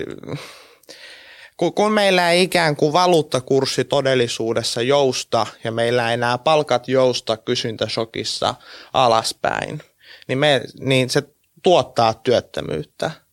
Tämä on mun tietä, niin kuin, silleen niin kuin perusasia, niin tavallaan tota meidän, kun me nyt ei olla niin kuin euroalueesta pois lähdössä, niin me tarvitaan yksinkertaisesti kysyntäshokissa sitä, että meidän palkat tulee alaspäin, joka tuo meidän järjestelmään kilpailukykyä. Eli sä olisit poistamassa yleissitovuutta. Kyllä. Ah. Tai tekemässä saman mallin kuin Ruotsissa. No niin. Hyvä, kun sanoit Ruotsin mallin, koska sehän tarkoittaa huomattavasti enemmän sitten. Eli koko Ruotsin malli pitäisi tuoda tänne. Ja se on aivan erilainen kuin puhdas yleissitovuuden poistaminen. Ruotsin malli tarkoittaa... Ruotsissa on taulukkopalkat. Ruotsissa, tota, Ruotsissa malli tarkoittaa sitä, että ensinnäkin siellä niin kuin työnantajien järjestäytymisaste on yhdeksänkymmentä prosenttia. Suomessa se on noin kuusikymmentä. Mistä se johtuu yleissitovuudesta? Ruotsissa on tietyllä tavalla myös yleissitovuus, mutta siellä on myös niin kuin työntekijällä huomattavasti laajemmat oikeudet. Siellä on myö, muun muassa tota, työntekijöiden edustus yrityksen hallinnossa. Kannatan. Mm, Suomessa sitä ei ole, eli sekin pitäisi ottaa mukaan. Kannatan. Sitten tota, Ruotsissa, mikäli tulee semmoisia tilanteita, että, että työnantajan ja työntekijän tavallaan niin kuin oikeudet ovat vastakkain, niin siellä aina katsotaan ensisijaisesti työntekijän kannalta asioita. Ja kunnes Vasta sitten, kun se on oikeudessa tai muussa instanssissa päätetty, niin vasta sitten otetaan niin kuin asiat käytäntöön. Ja siellä on myös hyvin vahva perinne siihen, että kun tämmöiset niin kuin sitoutuneet työnantajat neuvottelevat sopimukset, niin myös työnantajapuoli oikeastaan edellyttää, että, että tämmöisellä niin kuin liityntäsopimuksella muut työnantajat menevät siihen sopimukseen mukaan. Eli, eli se, että sanotaan Suomessa, että otetaan tänne Ruotsin malli ja poistetaan yleissitovuus, niin, niin se, se tarkoittaa niin kuin huomattavasti niin kuin monipuolisempia asioita. Ja käytännössä Ruotsissakin voi sanoa, että siellä on yleissitovuus voimassa.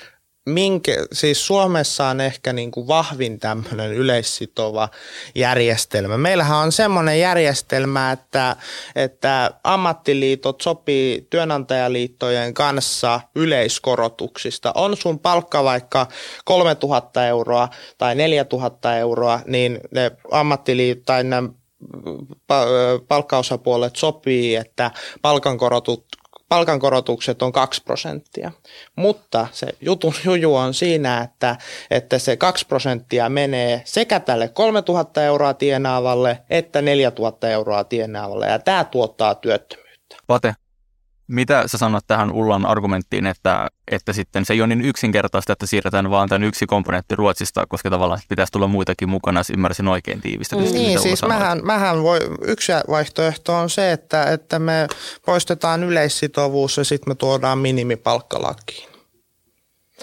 Ruotsissahan on itse asiassa semmoinen järjestelmä, että sulla on niin kuin ikään kuin jokaisella alalla erikseen se niin, minimipalkka. Niin, se on Suomessakin. Ei ole, kun no, Suomessa sitä ei tulee... Kutsuta, ne... Sitä ei kutsuta minimipalkaksi, mutta sehän on alakohtainen. Ei, vaan se tulee, joka kerta tulee ne yleiskorotukset riippumatta siitä, mitä, mikä se sun palkkataso on.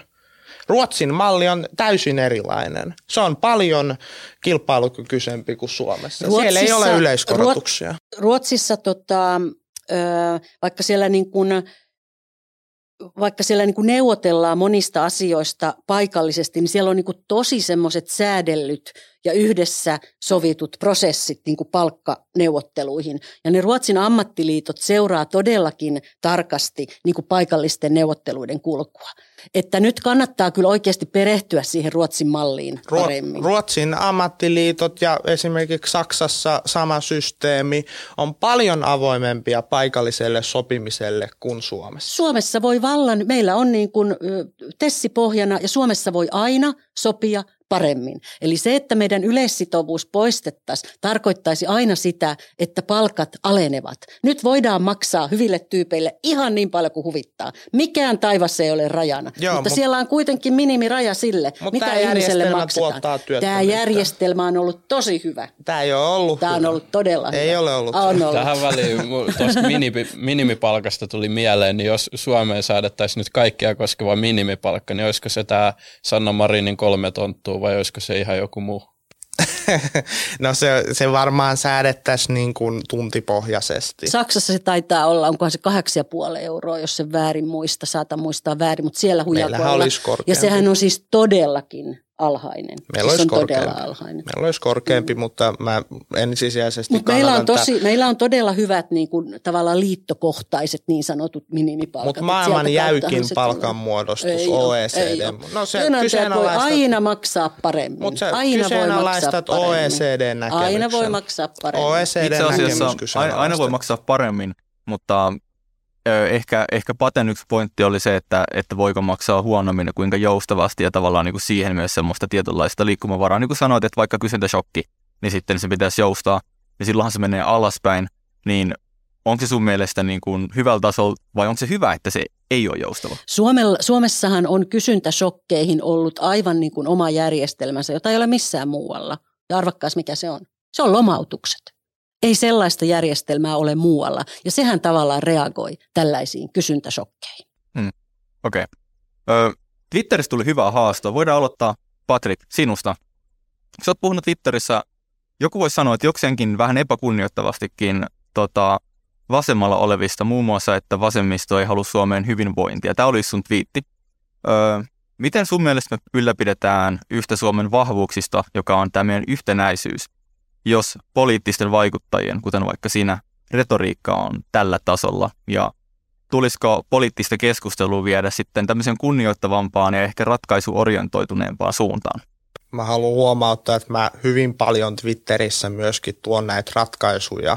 Mä seison edelleen tämän saman näkemyksen takana. Jos vasemmisto haluaisi Suomeen hyvinvointia, niin silloin se tarkoittaa sitä, että myöskin ehdotetaan sellaisia ratkaisuja, jotka sitä hyvinvointia tuottaa. Ja sen jälkeen, kun ollaan saatu sitä hyvinvointia aikaiseksi, niin se valit, niin kuin vasemmistolle ikävästi tarkoittaa sitä, että äänestäjät siirtyy äänestämään muualle. Tämä niin kuin mun mielestä vaatii sellaista tiettyä niin kuin peruslogiikkaa. Sitten mä yleisesti sanon tähän, että niin kuin tämmöiseen retoriikka-asiaan ja muuta, niin, ja että olenko epäkunnioittava. Mun mielestä mä en ole sinänsä epäkunnioittava, vaan mun mielestä se on ihan vaan semmoinen yksinkertainen fakta. Eihän se tee vasemmistolaisista huonoja ihmisiä, mutta he vaan ajattelevat sitä, että miten he tulevat niin kuin valituksi sitten myöskin seuraavalle kaudelle esimerkiksi valtuustoon tai eduskuntaan ja näin poispäin. Meillä Suomessa on vahva konsensuskulttuuri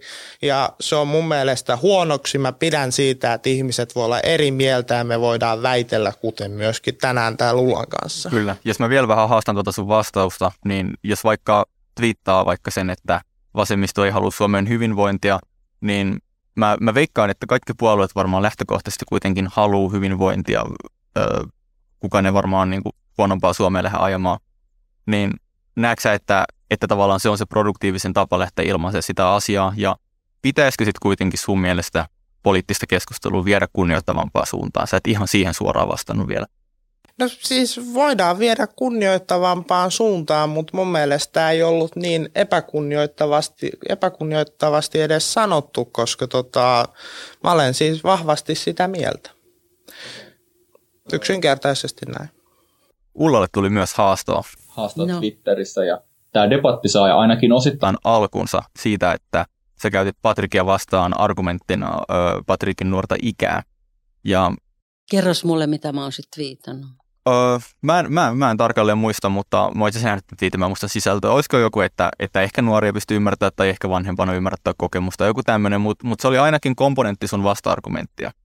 Et, et mä toin faktan esille ja sitten sä kommentoit siihen, siihen tyyliin, että kyllä sä ymmärrät sit, kun sä oot vanhempi. Mun mielestä se elämän kokemus ei niin kuin, se ei tarkoita sitä, että mä en voisi tuoda sulle faktoja esille. Okei, mutta mennään tähän kysymykseen. Niin kysymys on sitten tämän pohjustuksen kautta, että sulkeeko sun mielestä nuori ikä poliittisen vaikuttamisen mahdollisuuden ja miten tämmöinen kommentti sitten tukee myös Demarian tunnistaman ongelman, että nuorilla on aika alhainen äänestysprosentti? No mä haluaisin nyt ensiksi kyllä niin kuin nähdä sen oman vastaukseni, koska mä en sitä nyt ihan muista. Siis musta tuntuu kovin vieralta, että mä vetoaisin jonkun ikään ja se olisi niin kuin se, koska sitä mieltä mä en ole. Ilman muuta nuorillahan on paljon annettavaa. Niillä on niin kuin eri, eri katsantokulma kuin vanhemmilla. Et mä, mun täytyy palata sinne twiittiin, jos mä sen löydän, ja mikä se on. Kyllä. Kyllä. No niin, sitten hypätään jälleen uuden segmentin pariin ja kansainvälinen kilpailukyky ja maahanmuutto on nyt aiheena. Niin kuinka Suomen kilpailukykyä voidaan parantaa kansainvälisillä työmarkkinoilla ja tulisiko tähän keskittyä? Ta- tarkoitat sä nyt siis, kuinka voidaan parantaa kilpailukykyä kansainvälisillä työ- tai sillä, että kun me saadaan niin kuin ihm- ihmisiä tänne vai? Niin kyllä, tai no voidaan liittää tähän nyt ylipäätänsä se, että meillä on niin kuin kansainvälisesti Suomessa asiat on hyvin ja meidän vienti vetää. Mä en itse asiassa, tämä oli Twitter-kysymys kanssa, mutta voidaan liittää okay. Tämä myös ihan niin kuin kansainväliseen vähän niin kuin me halutaan. Kilpailukykyyn. Mut var, varmaan ö, mä, mä tulkitsen tämän kysymyksen sillä tavalla, että työmarkkinathan on niin kuin kansainvälinen niin kuin globalisaation kautta ja muuallakin kuin Suomessa on kovia osaajia. Totta kai me halutaan pitää myös Suomen kovat osaajat niin kuin Suomessa tuottamassa tänne lisäarvoa. Niin miten me tehdään Suomesta houkutteleva kohde niin kuin tälle valtavalle kansainväliselle ikään kuin talenttipuulille, mikä meillä on? Joo, toi oli paremmin muotoiltu no niin, kysymys, Janno. Joo, tota, mm, No ensinnäkin, ensinnäkin mä sanoisin niin, että mehän tarvitsemme maahanmuuttoa, koska eilenkö tuli tilastoja, että Suomen syntyvyys viime vuodelta oli, oli taas niin kuin räjähdysmäisen alhaisella tasolla. Eli sehän koronavuonna pikkasen nousi, mutta nyt se on taas laskenut. Eli muistanko oikein, että se oli alle neljäkymmentäviisituhatta lasta, taisi olla oikein reilusti. Ja se on oikeasti tosi vähän. Et meillähän on kuolleita enemmän kuin syntyneitä. Et jos me aiotaan tämä maa niin kuin sä- säilyttää asuttuna ja työntekijöitä mm. täällä, niin mehän todellakin tarvitsemme maahanmuuttoa. Ja sitten kun maahanmuuttoa katsoo, niin siellähän on, siellähän on niin kuin ihmisiä, jotka ovat... Sanotaan nyt lainausmerkeissä kantasuomalaisia lähteneet täältä muualle opiskelemaan, koska eivät ole täältä vaikka opiskelupaikkaa saaneet. Ovat niin kuin muualla ja, tai ovat olleet muualla töissä ja haluaa palata Suomeen. Ja niiden ihmisten kohdalta mä olen kuullut, että niillä on ihan julmettu niin kuin työkokemus, niillä on koulutus ja niidenkin ihmisten on niin kuin vaikea saada Suomesta töitä. Ja, ja siihen liittyy jotakin semmoista niin kuin kummallista... Öö, En tiedä mitä ihme syrjintää, mutta siinä asiassa pitäisi tehdä niin kuin to, tosi paljon. Jos, me, jos mennään vielä tuon kysymyksen ytimeen, että miten, miten ehkä me voidaan houkutella sitä myös ulkomaalaista talenttia Suomeen, tehdä Suomesta kiinnostavampi kohde työskennellä. Onko se jotain konkreettisia ajatuksia tähän liittyen? No Suomihan on houkutellut ihmisiä johon sen takia, että meillä on täällä tämä meidän yhteiskunta, jossa sä voit lapsia pitää niin kuin vapaasti ulkona. Ne voi nukkua siellä yksiksensä vaunuissa ja ne voi pyöräillä ulkona. Eihän esimerkiksi Britanniassa voi tehdä niin. Ei siellä lapset pyöräile missään puistoissa yksin. Siellä on aina joku mukana. Eli koko tämä meidän niin kuin yhteiskunta, jossa on niin kuin turvallisuutta, jossa on hyvä koulutusjärjestelmä, jossa on hyvä varhaiskasvatus, niin kyllähän se houkuttelee ihmisiä. Se, se, mihin ihmiset sitten ehkä, mitä ne miettii, niin ne pitää niin kuin verotusta kovana, mutta sitten toisaalta ne miettii sen, että mitä ne saavat sillä verotuksella. Eli ne saavat tämän, tämän yhteiskunnan, jossa, jossa niin kuin perusasiat on kunnossa. Mutta se ei tunnu olevan tällä hetkellä, Suomen, Suomi ei tunnu olevan maa, joka vetää hirveästi ulkomaalaista talenttia. Ja niin kuin sä vaikka käytit tota Britannian vastaesimerkkinä, niin voisi kuvitella, että esimerkiksi ihminen, joka on kansainvälisen tason talentti, tämä on totta kai aika tämmöinen mm. niin kuin kärjistetty esimerkki, mutta menee vaikka mieluummin Lontooseen töihin kuin Helsinkiin töihin. Niin onko tähän teillä ajatuksia, että, että miksi tämä sitten kuitenkin niin kuin on tälleen? Vaikka Ulla voit vielä... No aika, aika, aika moni, jonka kanssa juttelee, niin kyllähän, siis mehän ollaan totuttu tähän Suomen ilmastoon. Mm. Mutta siis jos tekin nyt mietitte joskus, että kyllä marraskuussa tekee niin kuin mieli olla töissä jossakin muussa maassa kuin Suomessa, niin miten me niin kuin saadaan ihmiset tulemaan tänne, jossa on pimeätä ja, ja kylmää, niin kyllä mä luulen, että sillä on niin kuin merkitystä myös. Me ollaan niin kuin aika kaukana Euroopan perillä. Okei. Okay.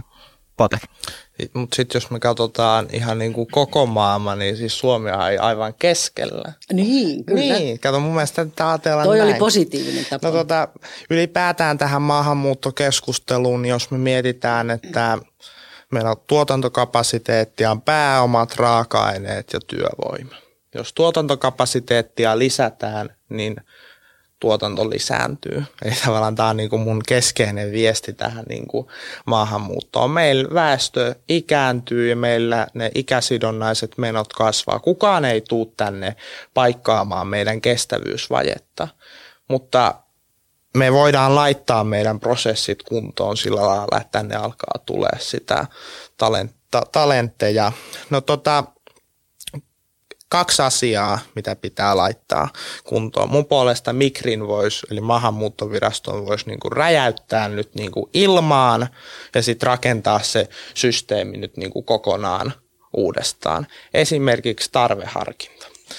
Tarveharkinta, eli kolmansista maista tulevat ihmiset, niin he joutuvat tämmöiseen menettelyyn, mutta se tarkoittaa esimerkiksi sitä, että jos ihminen tulee vaikka ravintolaan töihin tarveharkinnan kautta E U:n ulkopuolelta.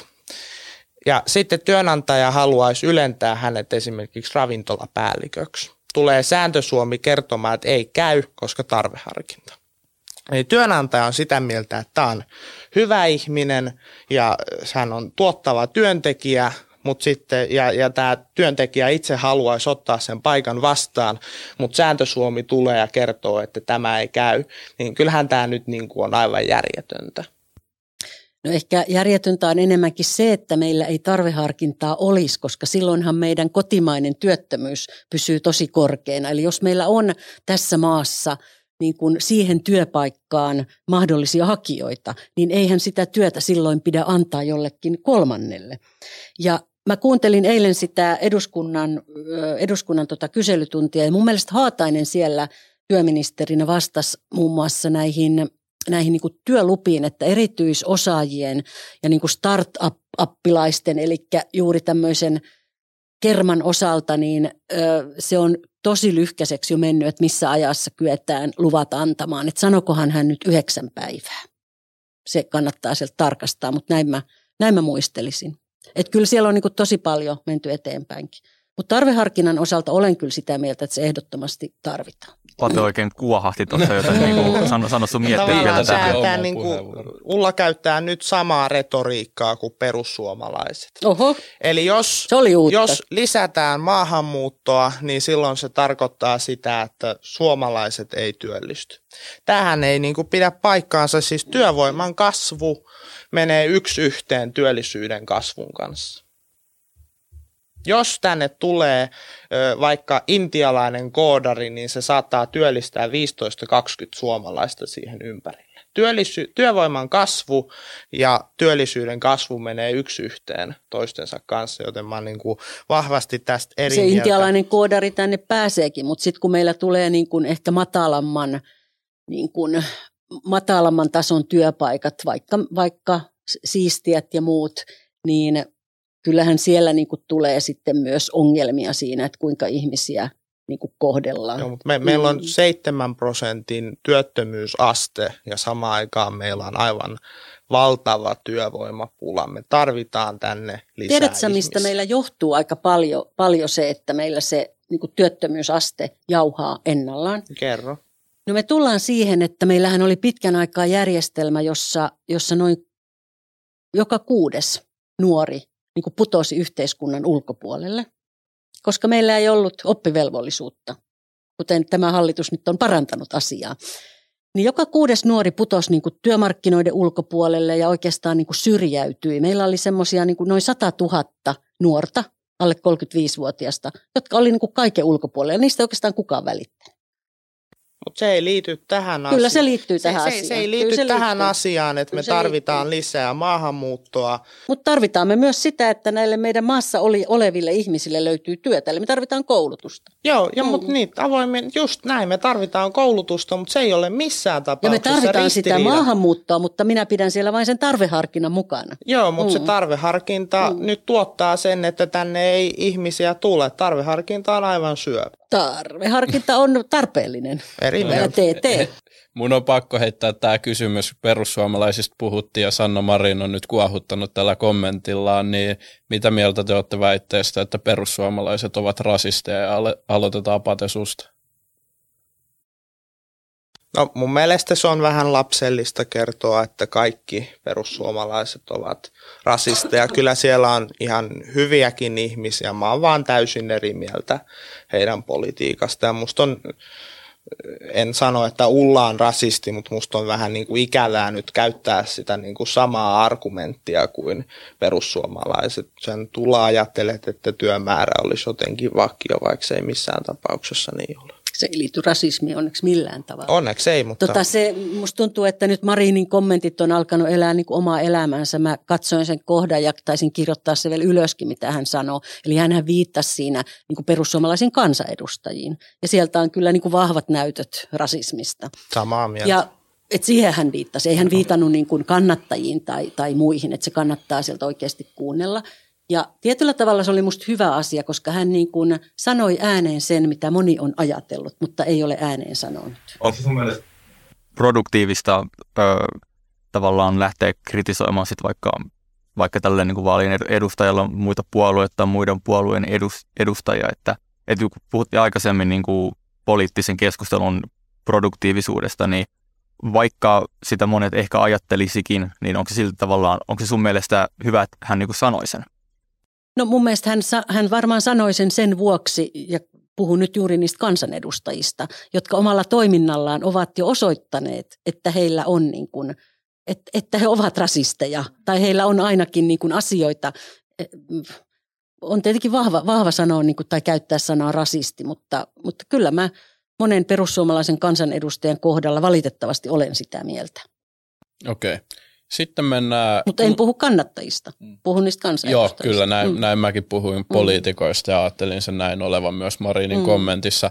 Mutta sitten mennään kuntatalouteen ja julkistalouteen ja niiden uudistuksiin. Niin oletteko te tyytyväisiä nykyiseen eläkejärjestelmään vai löytyykö sieltä ongelmia? Ja nyt tietysti ongelmiin me halutaan ratkaisuja. Totta kai, ja aloitetaan Ullasta tämä kysymys. No mun muistaakseni Suomen eläkejärjestelmä taidettiin muutama vuosi sitten ihan kansainvälisesti arvioida. Ja mä puhun nyt työeläkejärjestelmästä. Ja sehän sai niin kuin erittäin hyvät pisteet. Siellä on, siellä on ihmisten eläkkeet turvattu. Suomen järjestelmä on sillä tavalla vahva, että, sehän, että ihminen saa sen saman suuruisen eläkkeen kuolemaansa asti. Se ei siellä välillä, välillä muutu. Ja meillä on niin kuin vahvat rahastot, en ole uusinta lukua katsonut, mutta varmaan, olisiko eläkerahastoissa, muistaakseni Patrik, varmaan pari, parisataa on miljardia. Joku kaksisataaseitsemänkymmentä tai niin, no, se on, se on niin kuin tosi iso, iso summa.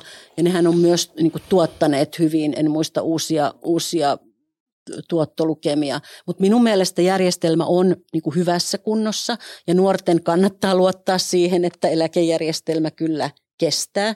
Sitähän on nyt korjattu silloin, milloin tapahtui, oliko se neljätoista, viisitoista vai kuusitoista, niin tuli aika iso, iso muutos ja eläkeiät nousi. Et kyllä tämä kestää. Se, mikä on ihan hyvä asia nyt, niin on tietenkin Y E L, joka on, on hieman edes korjattu kuntoon, koska sehän on, sehän on hyvin kestämätön järjestelmä, koska siellä eläkkeitä ei ole rahastoitu ja sitten me tullaan siihen valtion budjettiin, että sieltä maksetaan yrittäjien eläkkeitä semmoinen viisisataa miljoonaa jo tänäkin vuonna. Ja se johtuu siitä, että niitä ei ole rahastoitu, plus siitä, että tähän saakka on ollut mahdollisuus, että yrittäjät ovat tarkoituksella alivakuuttaneet itsensä. Eli noin kuusikymmentä prosenttia on arvioinut työtulonsa liian alhaisiksi. Okei. Pate, ajatuksia? Joo.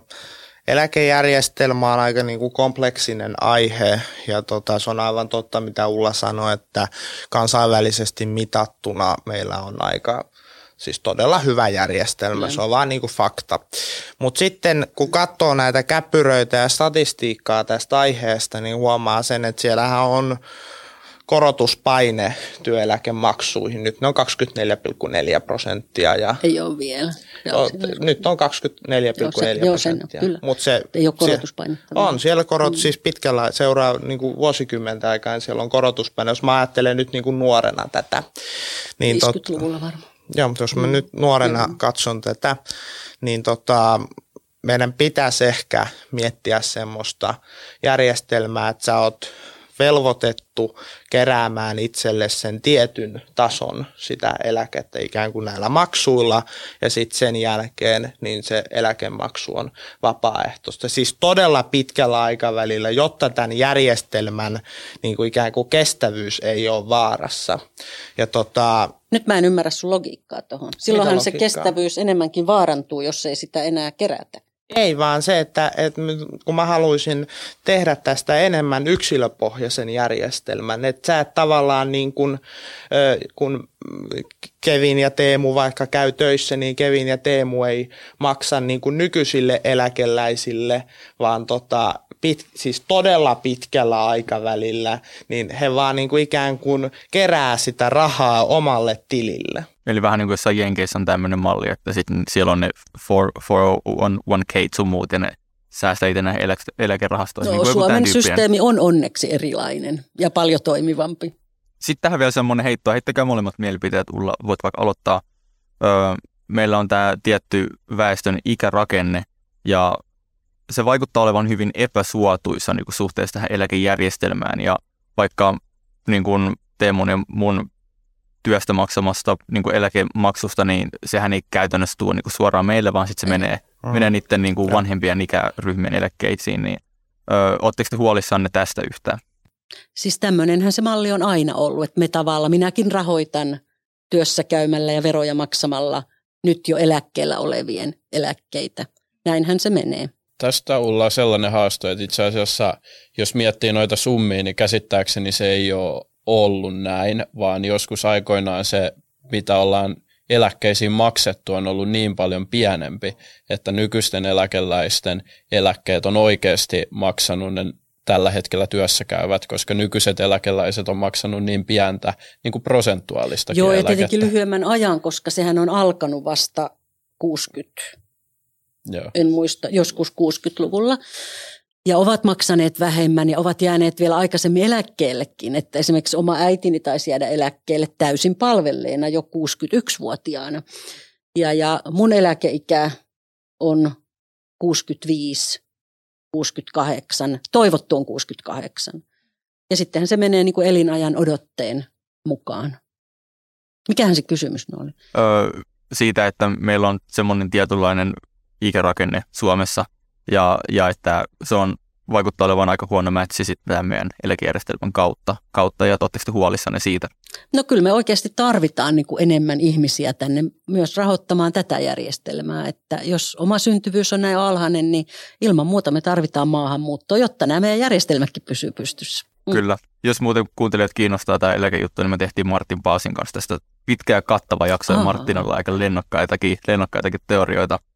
Sitten meidän Patrikin kanssa parasta olla hiljaa, ettei me mokata ihan täysin. Nopea kommentti. Joo, mä oon ihan täysin samaa mieltä tästä ikärakenteesta Ullan kanssa, mutta tavallaan sä oot itseskin kanssa eri mieltä nyt, kun me aikaisemmin puhuttiin tästä maahanmuutosta ja miten me saadaan tänne lisää maahanmuuttoa, niin tota, tavallaan, että et sun niinku logiikka ei nyt ihan päde. Missä se nyt meni vikaan? No kun puhuttiin tästä tarveharkinnasta ja sä sanoit, että jo, jo, voidaan nauhaut ei, sitten. Ei, ei eläkejärjestelmä ja tarveharkinta nyt kyllä liittyy yhteen. Ei, kun puhutaan tästä ikärakenteesta ja sä puhuit äsken, että tarvitaan tänne lisää maahanmuuttoa, niin sitten sä sanoit, että voidaan nauhaut sitten katsoa, että mitä sä sanoit. Niin tota, tähän, niinku tähän tyyliin, että jos me tuodaan tänne lisää ihmisiä, vaikka esimerkiksi siivousalalle, niin sitten suomalainen ei työllisty.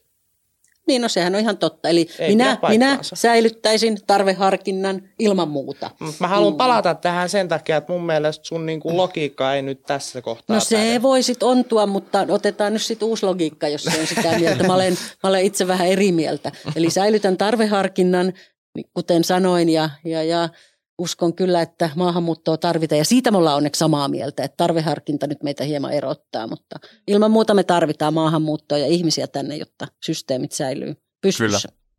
Seuraavaksi mietitään vielä nopeasti vähän koulutusta.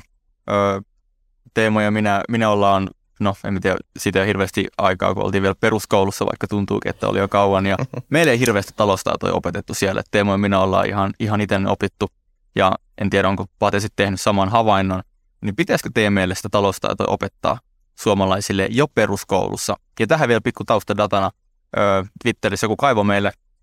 Suomessa viimeisimmän tiedon mukaan kolmesataakahdeksankymmentäkahdeksantuhatta kuusisataa henkilöä, joilla on maksuhäiriömerkintä. Ja O E C D on kehottanut Suomeen hillitsemään kotitalouksien velkaantumista. Eli ehkä jonkinnäköistä ongelmaa on sitten talousosaamisessa niin kuin datan pohjalta. Pitäisikö se tuoda jo peruskouluun?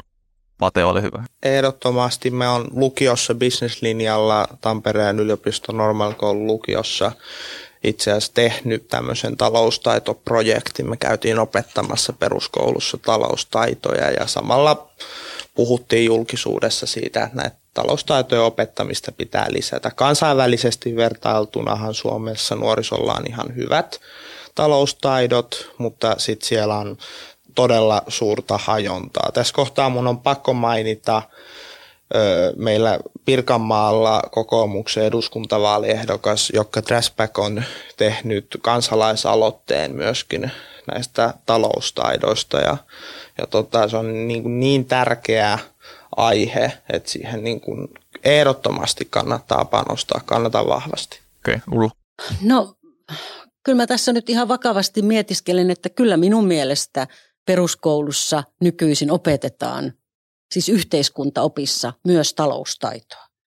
Mutta sehän lähtee siis siitä niin kuin tavallaan omasta taloudesta liikkeelle. Et eihän se nyt mitään sijoittamista ole sen ikäisillä, niin kuin ei pidäkään mun mielestä olla. Et se on, se on mun mielestä perusopetuksessa niin, siis tämmöinen niin kuin vastuullinen kuluttaminen ja oma talous. Ja sieltähän se pitää lähteäkin. Onko se nykyään opet- peruskoulussa tommoinen? On, mun mielestä kyllä siis on. Kyllä on, kyllä ja on. Opet- on, mutta että opettajat niin kuin kertoo, että se systeemi ei niin kuin käytännössä toimi. Että kyllä mä niin kuin opetuksen järjestäjiä tässä niin kuin selkeästi kuuntelisin, että miten tätä, kun jos nyt niin kuin ikään kuin poliitikkojen ohje nyt olisi se, että tätä pitää lisätä, niin opetuksen järjestäjät varmasti tietää, että miten se niin kuin kaikkein parhaiten järjestetään. Siis siellä on tietyn, tietenkin niin kuin tietyt vuosiviikkotuntimäärät, joita en, en muista, enkä, enkä varmaan tiedäkään, mutta ne varmasti ovat. Niin, niin, niin. Mutta kun sä viittasit niihin maksuhäiriömerkintöihin, eikö kaikki oikeasti lähde siitä, että ihminen niin kuin tuntee sen oman taloutensa? Mua aina äiti opetti, että, että tota, vaikka olisi kuin vähän tuloja, niin aina pitää jäädä varakangasta rullalle.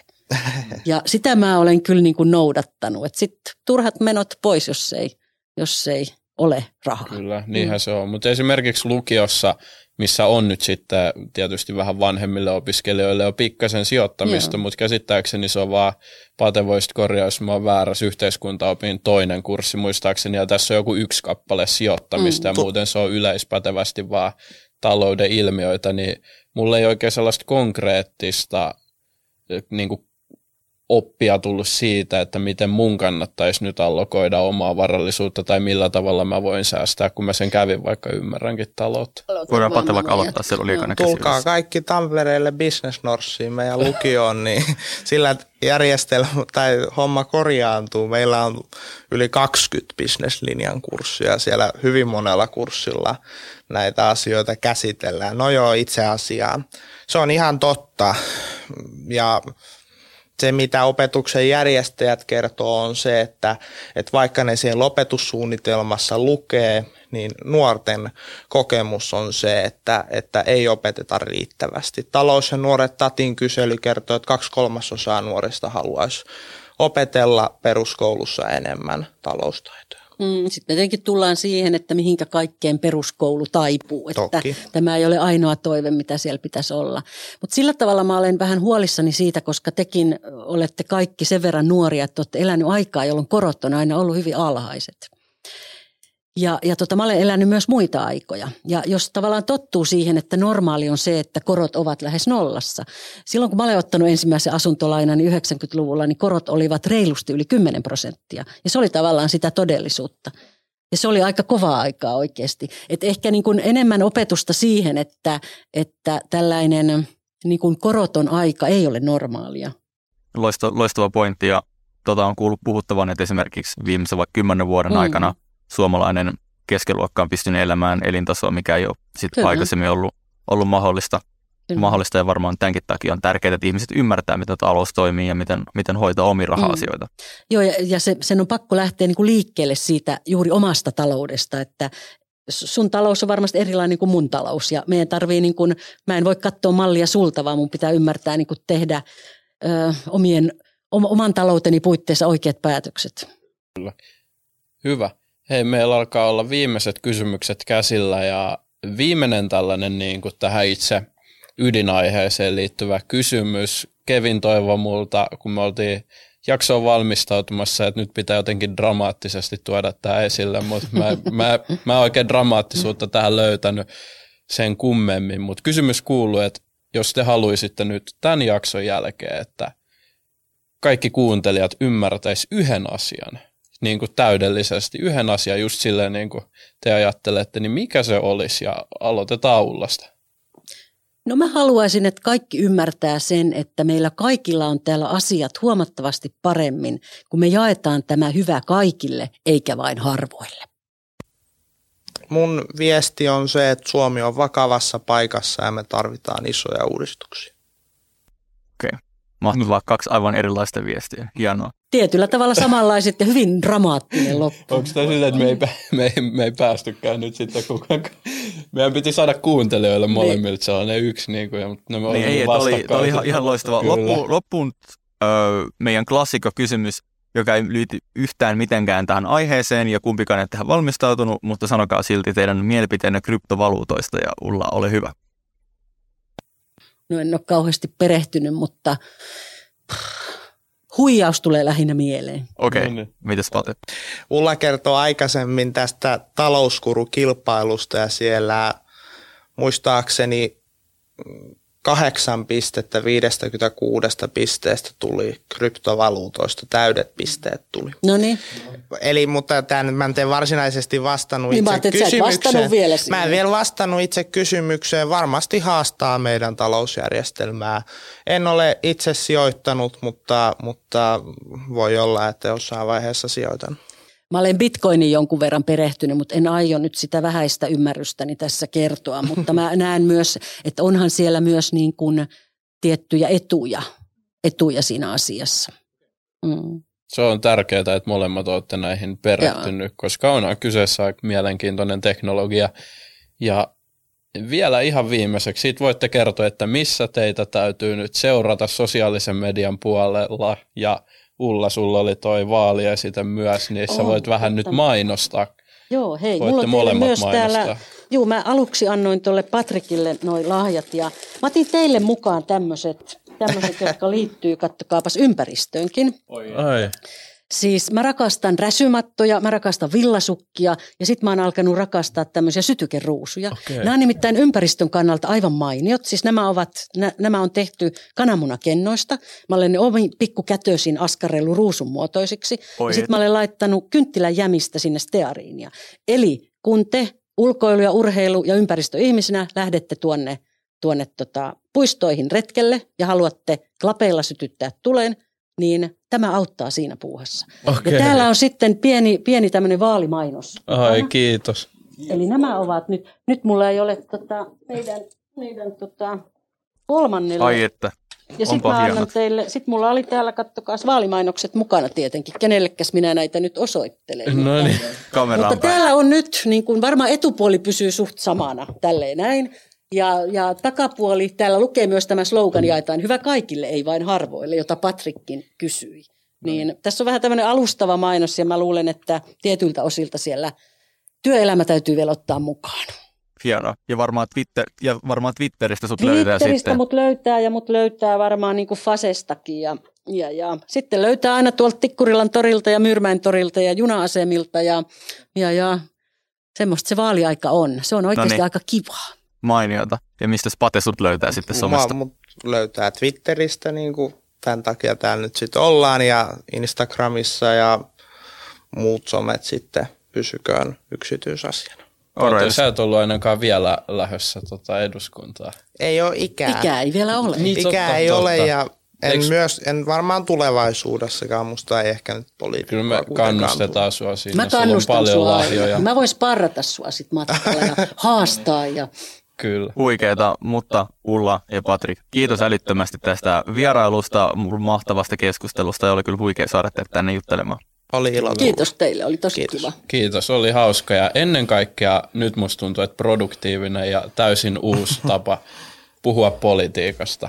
Kyllä, kyllä. Ja jos te kuuntelijat siellä haluatte olla produktiivisia, niin tykätkää ja tilatkaa tässä Spotifyssa ja YouTubessa ja missä ikinä oottekaan, koska se ei saa meitä tavoittaa lisää ihmisiä, levittää taloussijoittamisen ilosanomaa ja samoin lisää tämmöisiä huippuvieraat niin kuin tänään Ulla ja Pate Kyllä. täällä. Ja tähtiä Spotifyssa. Kyllä, Kyllä. mutta se on ensi kertaa. Moro. Kiitos. Hei. Moi moi. moi.